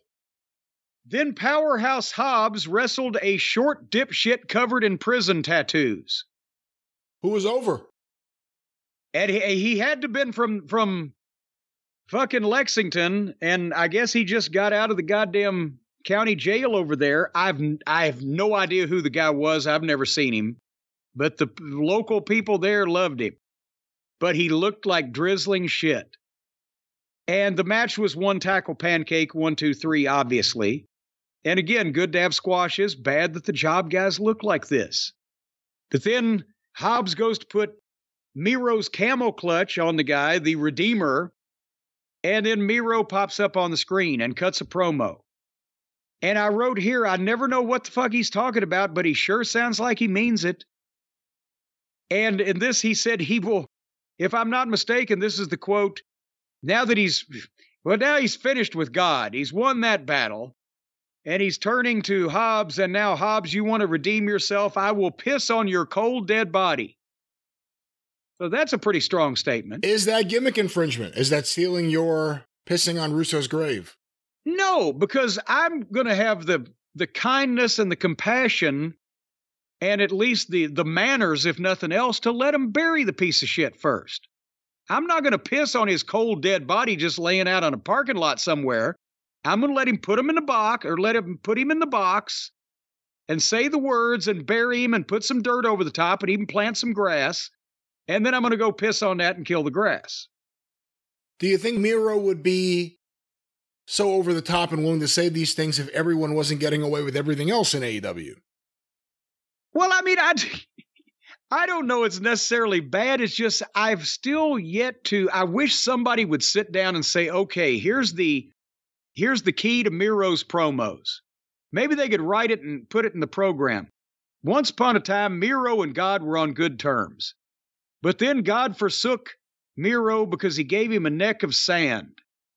And then somehow his hot double-jointed wife convinced him to split up with God because God wasn't doing him any good. And then he has won the battle with God, but now he is godless and he's going to piss on Hobbs. It all sounds great, but what the fuck is actually going on over at the Miro household? I don't know. He must be tough to date. I mean, he's lucky he's married. What kind of conversation can I have with him over dinner? Well, and then, you know, if he dates somebody that's religious and then he goes on the outs with God again, they may have to pick and choose. I don't know what's going on, but it sounds good when he says it. We'll find out what happened. I don't know if I'm looking forward to Miro against Hobbs, because isn't that kind of like the Road Warriors versus Warlord and Barbarian? It's kind of the match you didn't really want to see. You want to see the big, mean guy throw around a little or nice guy, or vice versa even. It's one thing if you build to it. This doesn't seem like much of a build. Well, at least QT wasn't there. Did you hear they put a belt on QT Marshall in Mexico? I read about that, yeah. So I imagine we'll see him show up with a title belt anytime now, even though it makes absolutely no sense in the context of AEW. He'll be thrilled he has a belt and want to show it. And one thing, Tony always wants all the kids to show their new toys. Speaking of new toys, we taught a new toy some old tricks in the main event. Darby Allin versus Christian Cage with Dino in the corner, Jim Ross in for the main event. I've said it before, Darby is always good with a veteran leading and calling the match. He's like some of the other guys where he's got a lot of talent. He just goes too far with these other jack-offs because they can. They can do it, so he thinks he should. But in this case, I think this was one of my favorite Darby Allin matches because he saved all the dives for the end, and there weren't that many of them to begin with.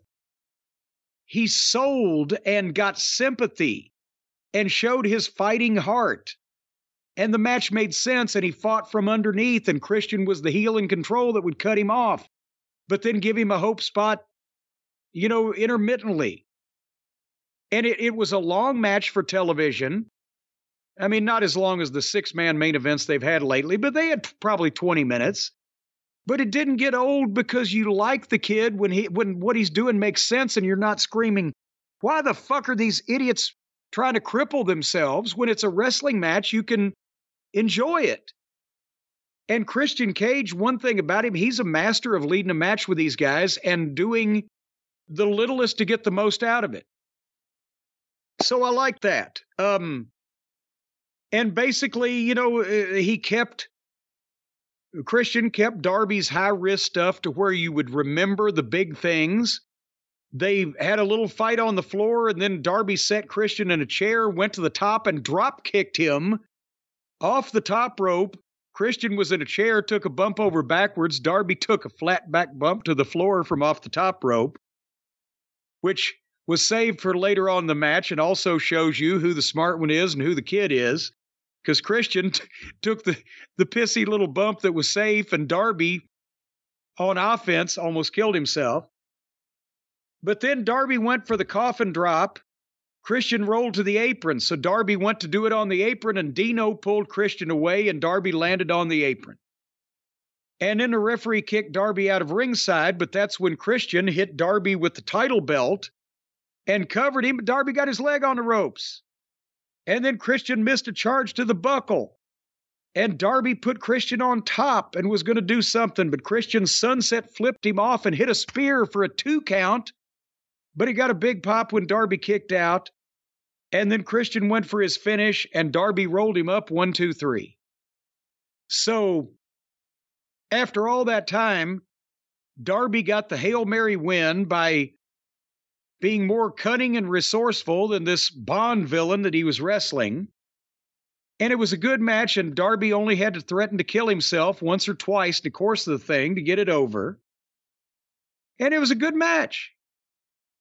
And Darby's got the special shit that the other, he's smaller than the other guys, and he's more reckless, and he's more durable, apparently. And that's why all these other jackoffs ought to be told not to do his shit, because he can get over even better with it. But then, Tony gets in the ring to interview Darby, and at All Out, it's going to be Darby against Dino for the TNT title. Now, that's not All In, that's All Out. We're going to talk about that in a minute. And as soon as that is said, here comes Christian and Dino back in, and they beat up Darby. And Christian covered him, and they made Tony Schiavone count the pin on Darby, which was kind of a way for me to end the program. I didn't like that at all with Schiavone. They're just using him as a stooge, and he's not believable as the person being put upon. You can tell that he's going along with it, and he's okay. But why do the announcers like that? It's not necessarily necessary.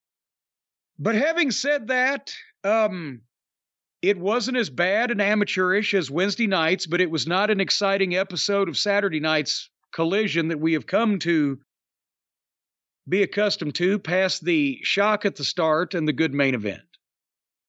What'd you think? I thought it was an underwhelming episode with a few good moments. I think they needed to do something about FTR. They needed to address it or say that they weren't going to address it. Yeah. But when they also announced that FTR would be heard from on the show, and then it's just in the midst of that video package about them and the Bucks, that's misleading. You had to hear something. Even if it was you saying you couldn't say anything, I think there had to be something here. Yeah, and I remember now I remember skipping because it was a package about the Bucks, and I didn't want to see it, so I skipped that, but in the middle of that was, 15 seconds of comments from them. You didn't see them, you only heard their voices over the clips. Well, in that case, I missed the whole goddamn thing then. Well, that was Collision, the week before this big pay-per-view event. Speaking of which, the weeks before these big pay-per-view events, because we haven't been driving this home, which we will here in a second, but Wembley Stadium All In is August 27th. Actually, is it the 26th over there, and it'll be the 27th over here with the time difference, or what the fuck's going on, or is it all the same day? Sunday, August 27th. It's all the same day. But then 1 week later will be All Out, another pay-per-view from Chicago, right? That is their scheduled fall pay-per-view. And that actually has been their big event, because All Out was the one that not replaced, but took over for the original All In when they wanted to do it every year. But now they're going to be in and out in the space of a week. In and out. Yeah. And they may be fucked by being in and out, because we're just now finding out what the Wembley Stadium matches are. But now they're having to announce stuff for Chicago the week after at the same time. It's going to be a little confusing, but more importantly, again, how much money do people have? And if they're going to pick and choose, one would think they would pick Wembley Stadium because of the happening. And at the same point, to be honest, if he knew when he did Wembley Stadium, they had to know they were going to broadcast this in some form or fashion. Why could Wembley Stadium not become All Out? Why could that not be the big fall pay-per-view, the big fall show? Did they not have a clue who was going to air what, when, how? Why? I don't understand. Was this the plan to have two pay-per-views within 7 days, including one of them being the biggest show in the history of wrestling? There's not a lot of rhyme or reason to what's done in AEW. And then they hope for the best. As you said previously on the drive-thru, Tony's received a lot of gifts from his father, from the fans. The period of time where everyone overlooks everything is kind of gone. And it's easy to look at everything happening domestically or in Canada and go, oof. But then there's Wembley. And there's all these tickets that were sold before any matches were announced. And then the matches were announced. And now it seems like a lot of people, potentially people who spent all this money to go to Wembley, are somewhat disappointed, and you can understand why. Well, you can't peak, especially with the shortage of talent that they have. I'm not talking about shortage of roster members. I'm talking about shortage of top talent that people actually care about, that people watch on purpose, go to see on purpose. You can't peak that many programs and angles to peak 2 weekends in a row for 2 separate shows with 2 different lineups. It's almost not possible. What if, go ahead. Well, I'm just going to say, and if they didn't know how Wembley was going to be telecast, I would have at least held off or, tried to postpone the idea of doing a big show the following week until I sorted that out, rather than just saying, well, we'll just do both of them. But go ahead. What were you going to say? Unless you planned, and I'm not saying this would be a sound plan, unless you planned to have something really big happen at Wembley and then followed up on Wednesday on TV to lead into Chicago. I'm not saying that'd be the best idea, but if you did, again, it's not going to happen. Well, but if they did Bucks and CM Punk, if they did something at Wembley to lead into Chicago, that whole week, everyone in wrestling will be talking about that. Remember, Vince did that 30 years ago.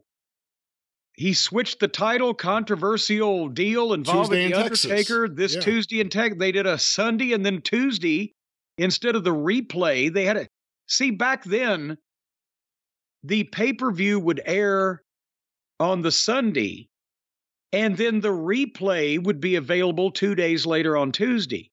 That's why not only did they redo the Beware of Dog pay-per-view where the power went out in South Carolina the following Tuesday with a brand new show, but they did this Tuesday in Texas because instead of doing the replay, they did a whole brand new show.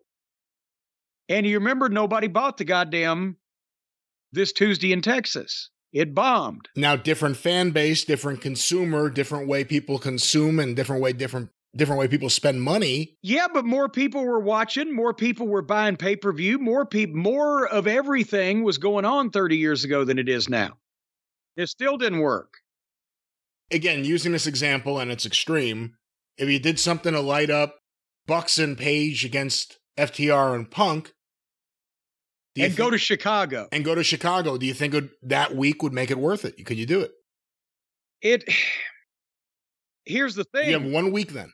I'm sure Chicago will be sold out, but maybe the way things are going, maybe not. If they did that, Chicago would be turning them away. But that still may be, it's obviously not going to happen. But if they did it that quick, it might be throwing away pay-per-view revenue, where if they beat it to death on TV for the next 3 or 4 weeks, they may do significantly better on pay-per-view, streaming, whatever, because more people would find out about it instead of just the dedicated audience that's going to know everything.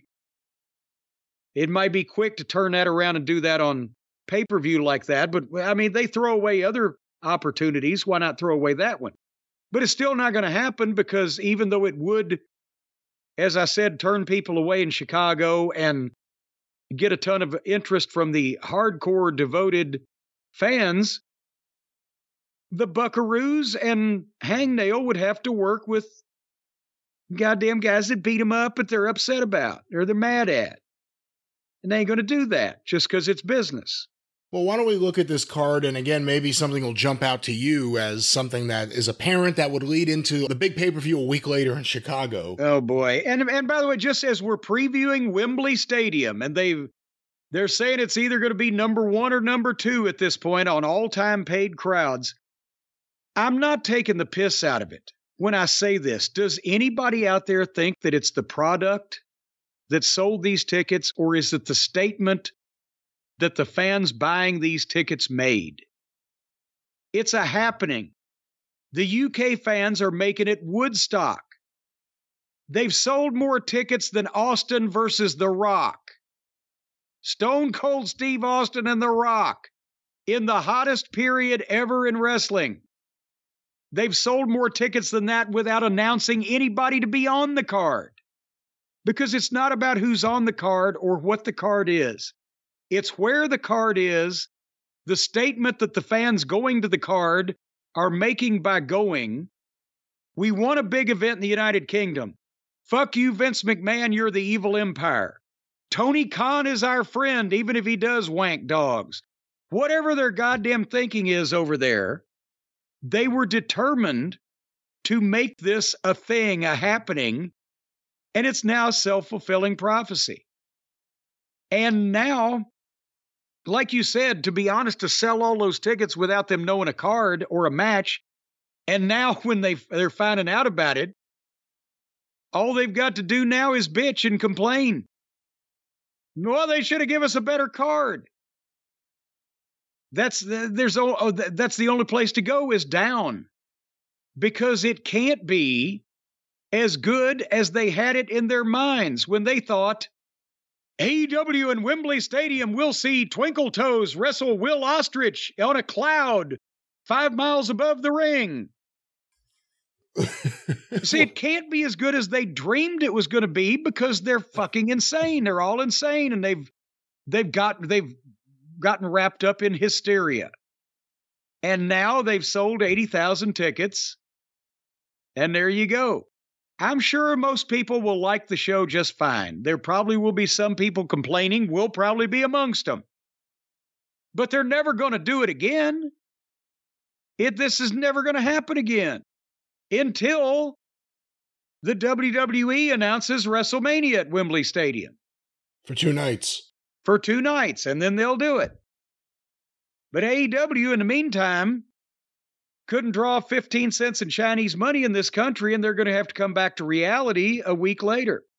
So let's talk about the Wembley Stadium card. And again, there may be more matches added. Who knows what's going to happen in the next week. But the first match listed for the 0-hour pre-show event, 5 p.m. in London, noon Eastern time, for the Ring of Honor World Tag Team Championship, the champions Aussie Open versus MJF and Adam Cole. I think the only reason to have this is to further their issue. So they're either going to win the belts or turn on each other in that match, and I would imagine win the belts, because that will be a red herring for what's going to happen later on that night, unless they've got some goddamn thing dreamed up with Roderick Strong and the Kingdom and whatever, but Kyle O'Reilly, maybe. Then again, you know, they're breaking up that old gang of ours, breaking up MJF and Cole at this point. It may not be good for the ratings. I don't know. We'll see. Somebody's got a brilliant idea somewhere in there. We'll see if it comes across. But I predict they'll either win the belts or break up in that 0-hour match, and my money's on winning the belts. It's even more intriguing than if they win the belts and then go into the match not knowing what's going to happen. But then also, if they do break up, you can have a tournament to crown new Ring of Honor Tag Team Champions, and that way Tony gets another tournament. Well, Jim, another thing that Tony loves is the next match. In a stadium stampede, the Blackpool Combat Club and 3 mystery partners versus the Best Friends, Orange Cassidy, Eddie Kingston, and the Lucha Brothers. Jesus H. Christ. Wait a minute, how many of those is there? The Lucha Brothers, Eddie Kingston. 6-on-6. The Puddin' Gang. I thought it was 5-on-5 before. Now it's going to be 6-on-6? 6-on-6 with 3 mystery partners to be added. Oh, boy. I'm sure they'll all be Japanese. So that way all those people will get a giggle. The BBC's going to win because they can't not win the big brawl in the arena. And I'm sure that they're going to, in the process of doing that against a bunch of fucking mid-card guys and outright job guys like the Puddin' Gang, they're going to do all the shit that the later matches that people paid to see could have done, but they'll do it first, so it'll diminish the main events. Well, and again, let me just say, we don't know the order of matches. We're just going based on the order that they are here on their website. You think the Puddin' Gang is going to main event Wembley Stadium? Tony's not even that fucking demented. Well, speaking of dementia, the next match listed, Jim, Chris Jericho versus Will Ospreay. Well, there you go. I predict, I don't know. They may want to make the people happy. Ostrich might win, or they may want to make Jericho happy and Jericho will win. I'm up in the air on that one. It's going to be a real test for Ostrich dealing with Jericho and the fact that Jericho always tries to do stuff that he physically can't anymore. Could be interesting. I hope Ostrich is a member of AAA, the Automobile Club. He'll need it to call a wrecker to pull fucking Jericho up on a top rope after 10 minutes. I don't know if they do things in England, AAA. The American Automobile Club, not in England? Well, that's a travesty. Well, I don't know if the next one will be a travesty, but Jim, for the Real World Championship, the Real World Champion CM Punk versus the Ring of Honor TV Champion Samoa Joe. Looking forward to this one. I do not believe that the title will change hands because there's still the big unification to be done down the road. I think that Punk will edge this out, but I think it'll be a slobber knocker, as they say. I'm a big fan of Joe's also, and they've got history and they work well together. In a big trios match, Kenny Omega, Hangman Adam Page, and Kota Ibushi versus Konosuke Takeshita, Jay White, and Juice Robinson. Again, I wish we hadn't got jacked out of another match between FTR and Gin and Juice, which was nothing but a classic, 2 classics, just to feed the ego of Twinkle Toes and his little fucking friends, and Ibushi. Ibushi's got to be there. But you know, there's always next time. Gin and Juice are wasted. That's my comment in that match. Who gives 2 shits? So is Takeshita. And Takeshita. Or Take a Shit, as most people know him. I don't know about most people, but Jim, most people may be looking forward to the next match. A coffin match. Darby Allin and Sting versus Swerve Strickland and A.R. Fox. You know, again, Darby and Swerve and A.R. Fox are friends, and they're going to do all the combative gymnastics. And poor Sting, I hope they don't talk him into doing something else to show that he's still one of the fellow kids and he hurts himself. And Darby and Sting obviously will be going over. Is this the entire card? I mean, there's a couple more matches here, but I'm looking. There aren't that many, I guess, names not on the card. Wow, this may be the whole show. For the AEW Women's World Championship, the champion Hikaru Shida versus Saraya versus Toni Storm versus Dr. Britt Baker. Adam, they've got 2 hometown girls in that one. Well, I'm hoping... Let me stop you, because we're getting a lot of criticism. You are specifically. Lately. I am? What about what now? Confusing England with Australia, at least with accents, or New Zealand with Australia. Is Tony from Australia? This is where it gets confusing. Someone sent me something that said, she was like half British, half Australian, but grew up in New Zealand or something. Was like, we can't win. Well, God damn it. She's closer than Poughkeepsie. Point is, they may be tempted to give Saraya the win because that's her. Is she any more popular over there than she is over here now, which is about as popular as crotch rot? I can't speak to the popularity of crotch rot in England right now. No, I'm talking about Saraya. Same thing. Okay. Well, anyway, if she's popular over there, even if she's not, they may think she is, they may want her to win, but I'd put it on Toni Storm. She's actually standing out. She does never going to sell a fucking ticket.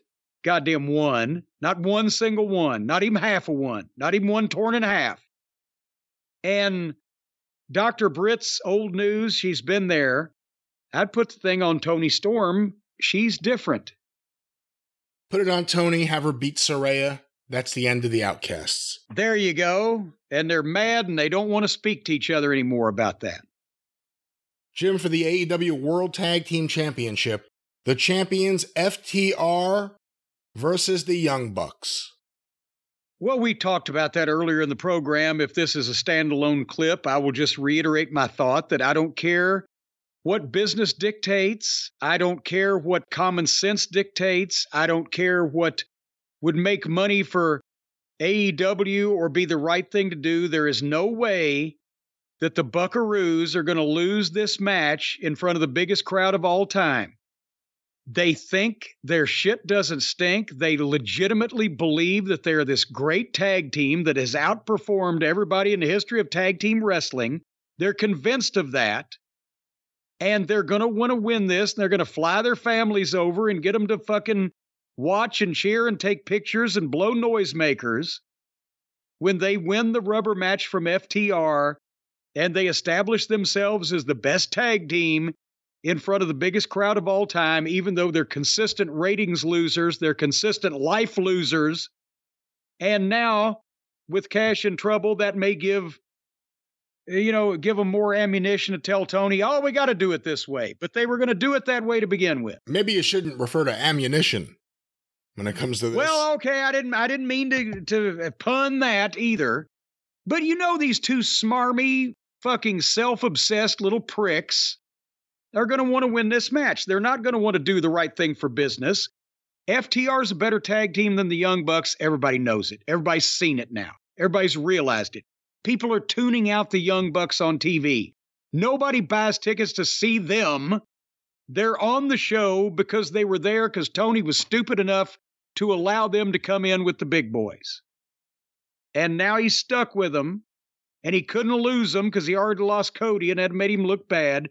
And now they're going to say, oh, but Toni, we got to win on the big show, because they genuinely believe that they're somehow good. And they're not. They're woefully not. But that's what's going to happen in that match, mark my words. Well, I think they've been exposed greatly in the last couple of years. And again, people dive out of the TV show when they're on, minus Kenny Omega. When Omega's there, people will stay. But it's the Bucks themselves that are the problem. Jim, finally, for the AEW World Championship, the champion MJF versus Adam Cole. This, I don't know what the fuck they're going to do. I don't believe that Adam Cole will come out of this as the world champion. I don't see why that would be a thing that should be done. I think they've still got money, with proven draws that can talk people into watching TV and then talk people into the building. If they eventually unify between MJF and Punk, the title Punk never lost versus the title that MJF holds now, and Adam Cole winning it would complicate that. I know a lot of people are friends, so you may want to do things with your friends more than you want to make money, but the money match is still Punk going back for the title that he never lost. And so something's going to happen, but I can't see the belt switching hands. Help me out. What do you think? I genuinely don't know. It's either where we come out of this event, MJF's still champion, him and Adam Cole are still friends, or the exact opposite. Comes out of it and Adam Cole and him aren't. Either MJF suddenly turns on him, swerve, MJF's aligned with Roddy, something, or Adam fucks over MJF, teaching the longtime heel a lesson while he's become a softer MJF and accepted by the fans.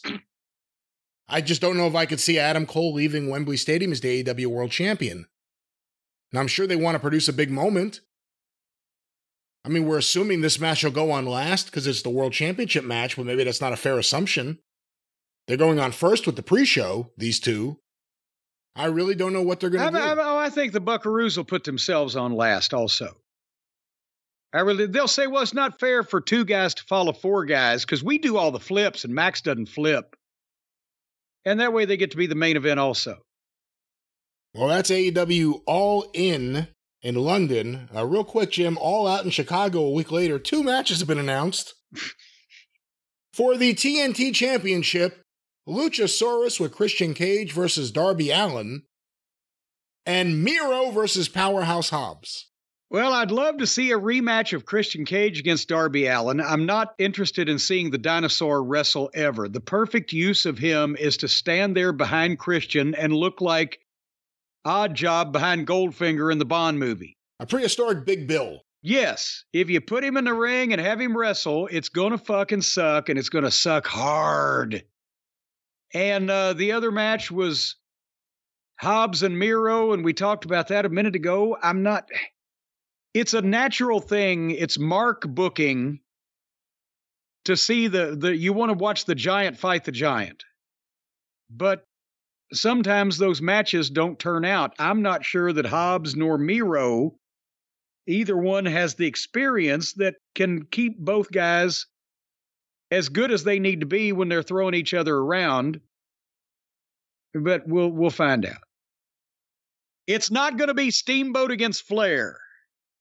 No, it's not going to be JYD versus Flair either, but that's All Out following All In, and this is an exciting couple of weeks for AEW. We'll see what happens. Are we all out now? I think so. Yes, yes, yes. Folks, we're out of time. Come back in a couple of days, if you dare, for the drive-through, and then next week for the experience and all the other things that we do on YouTube and everywhere else in between. And until then, in parting, we want to wish you love, peace, and soul. And fuck you. Bye-bye, everybody.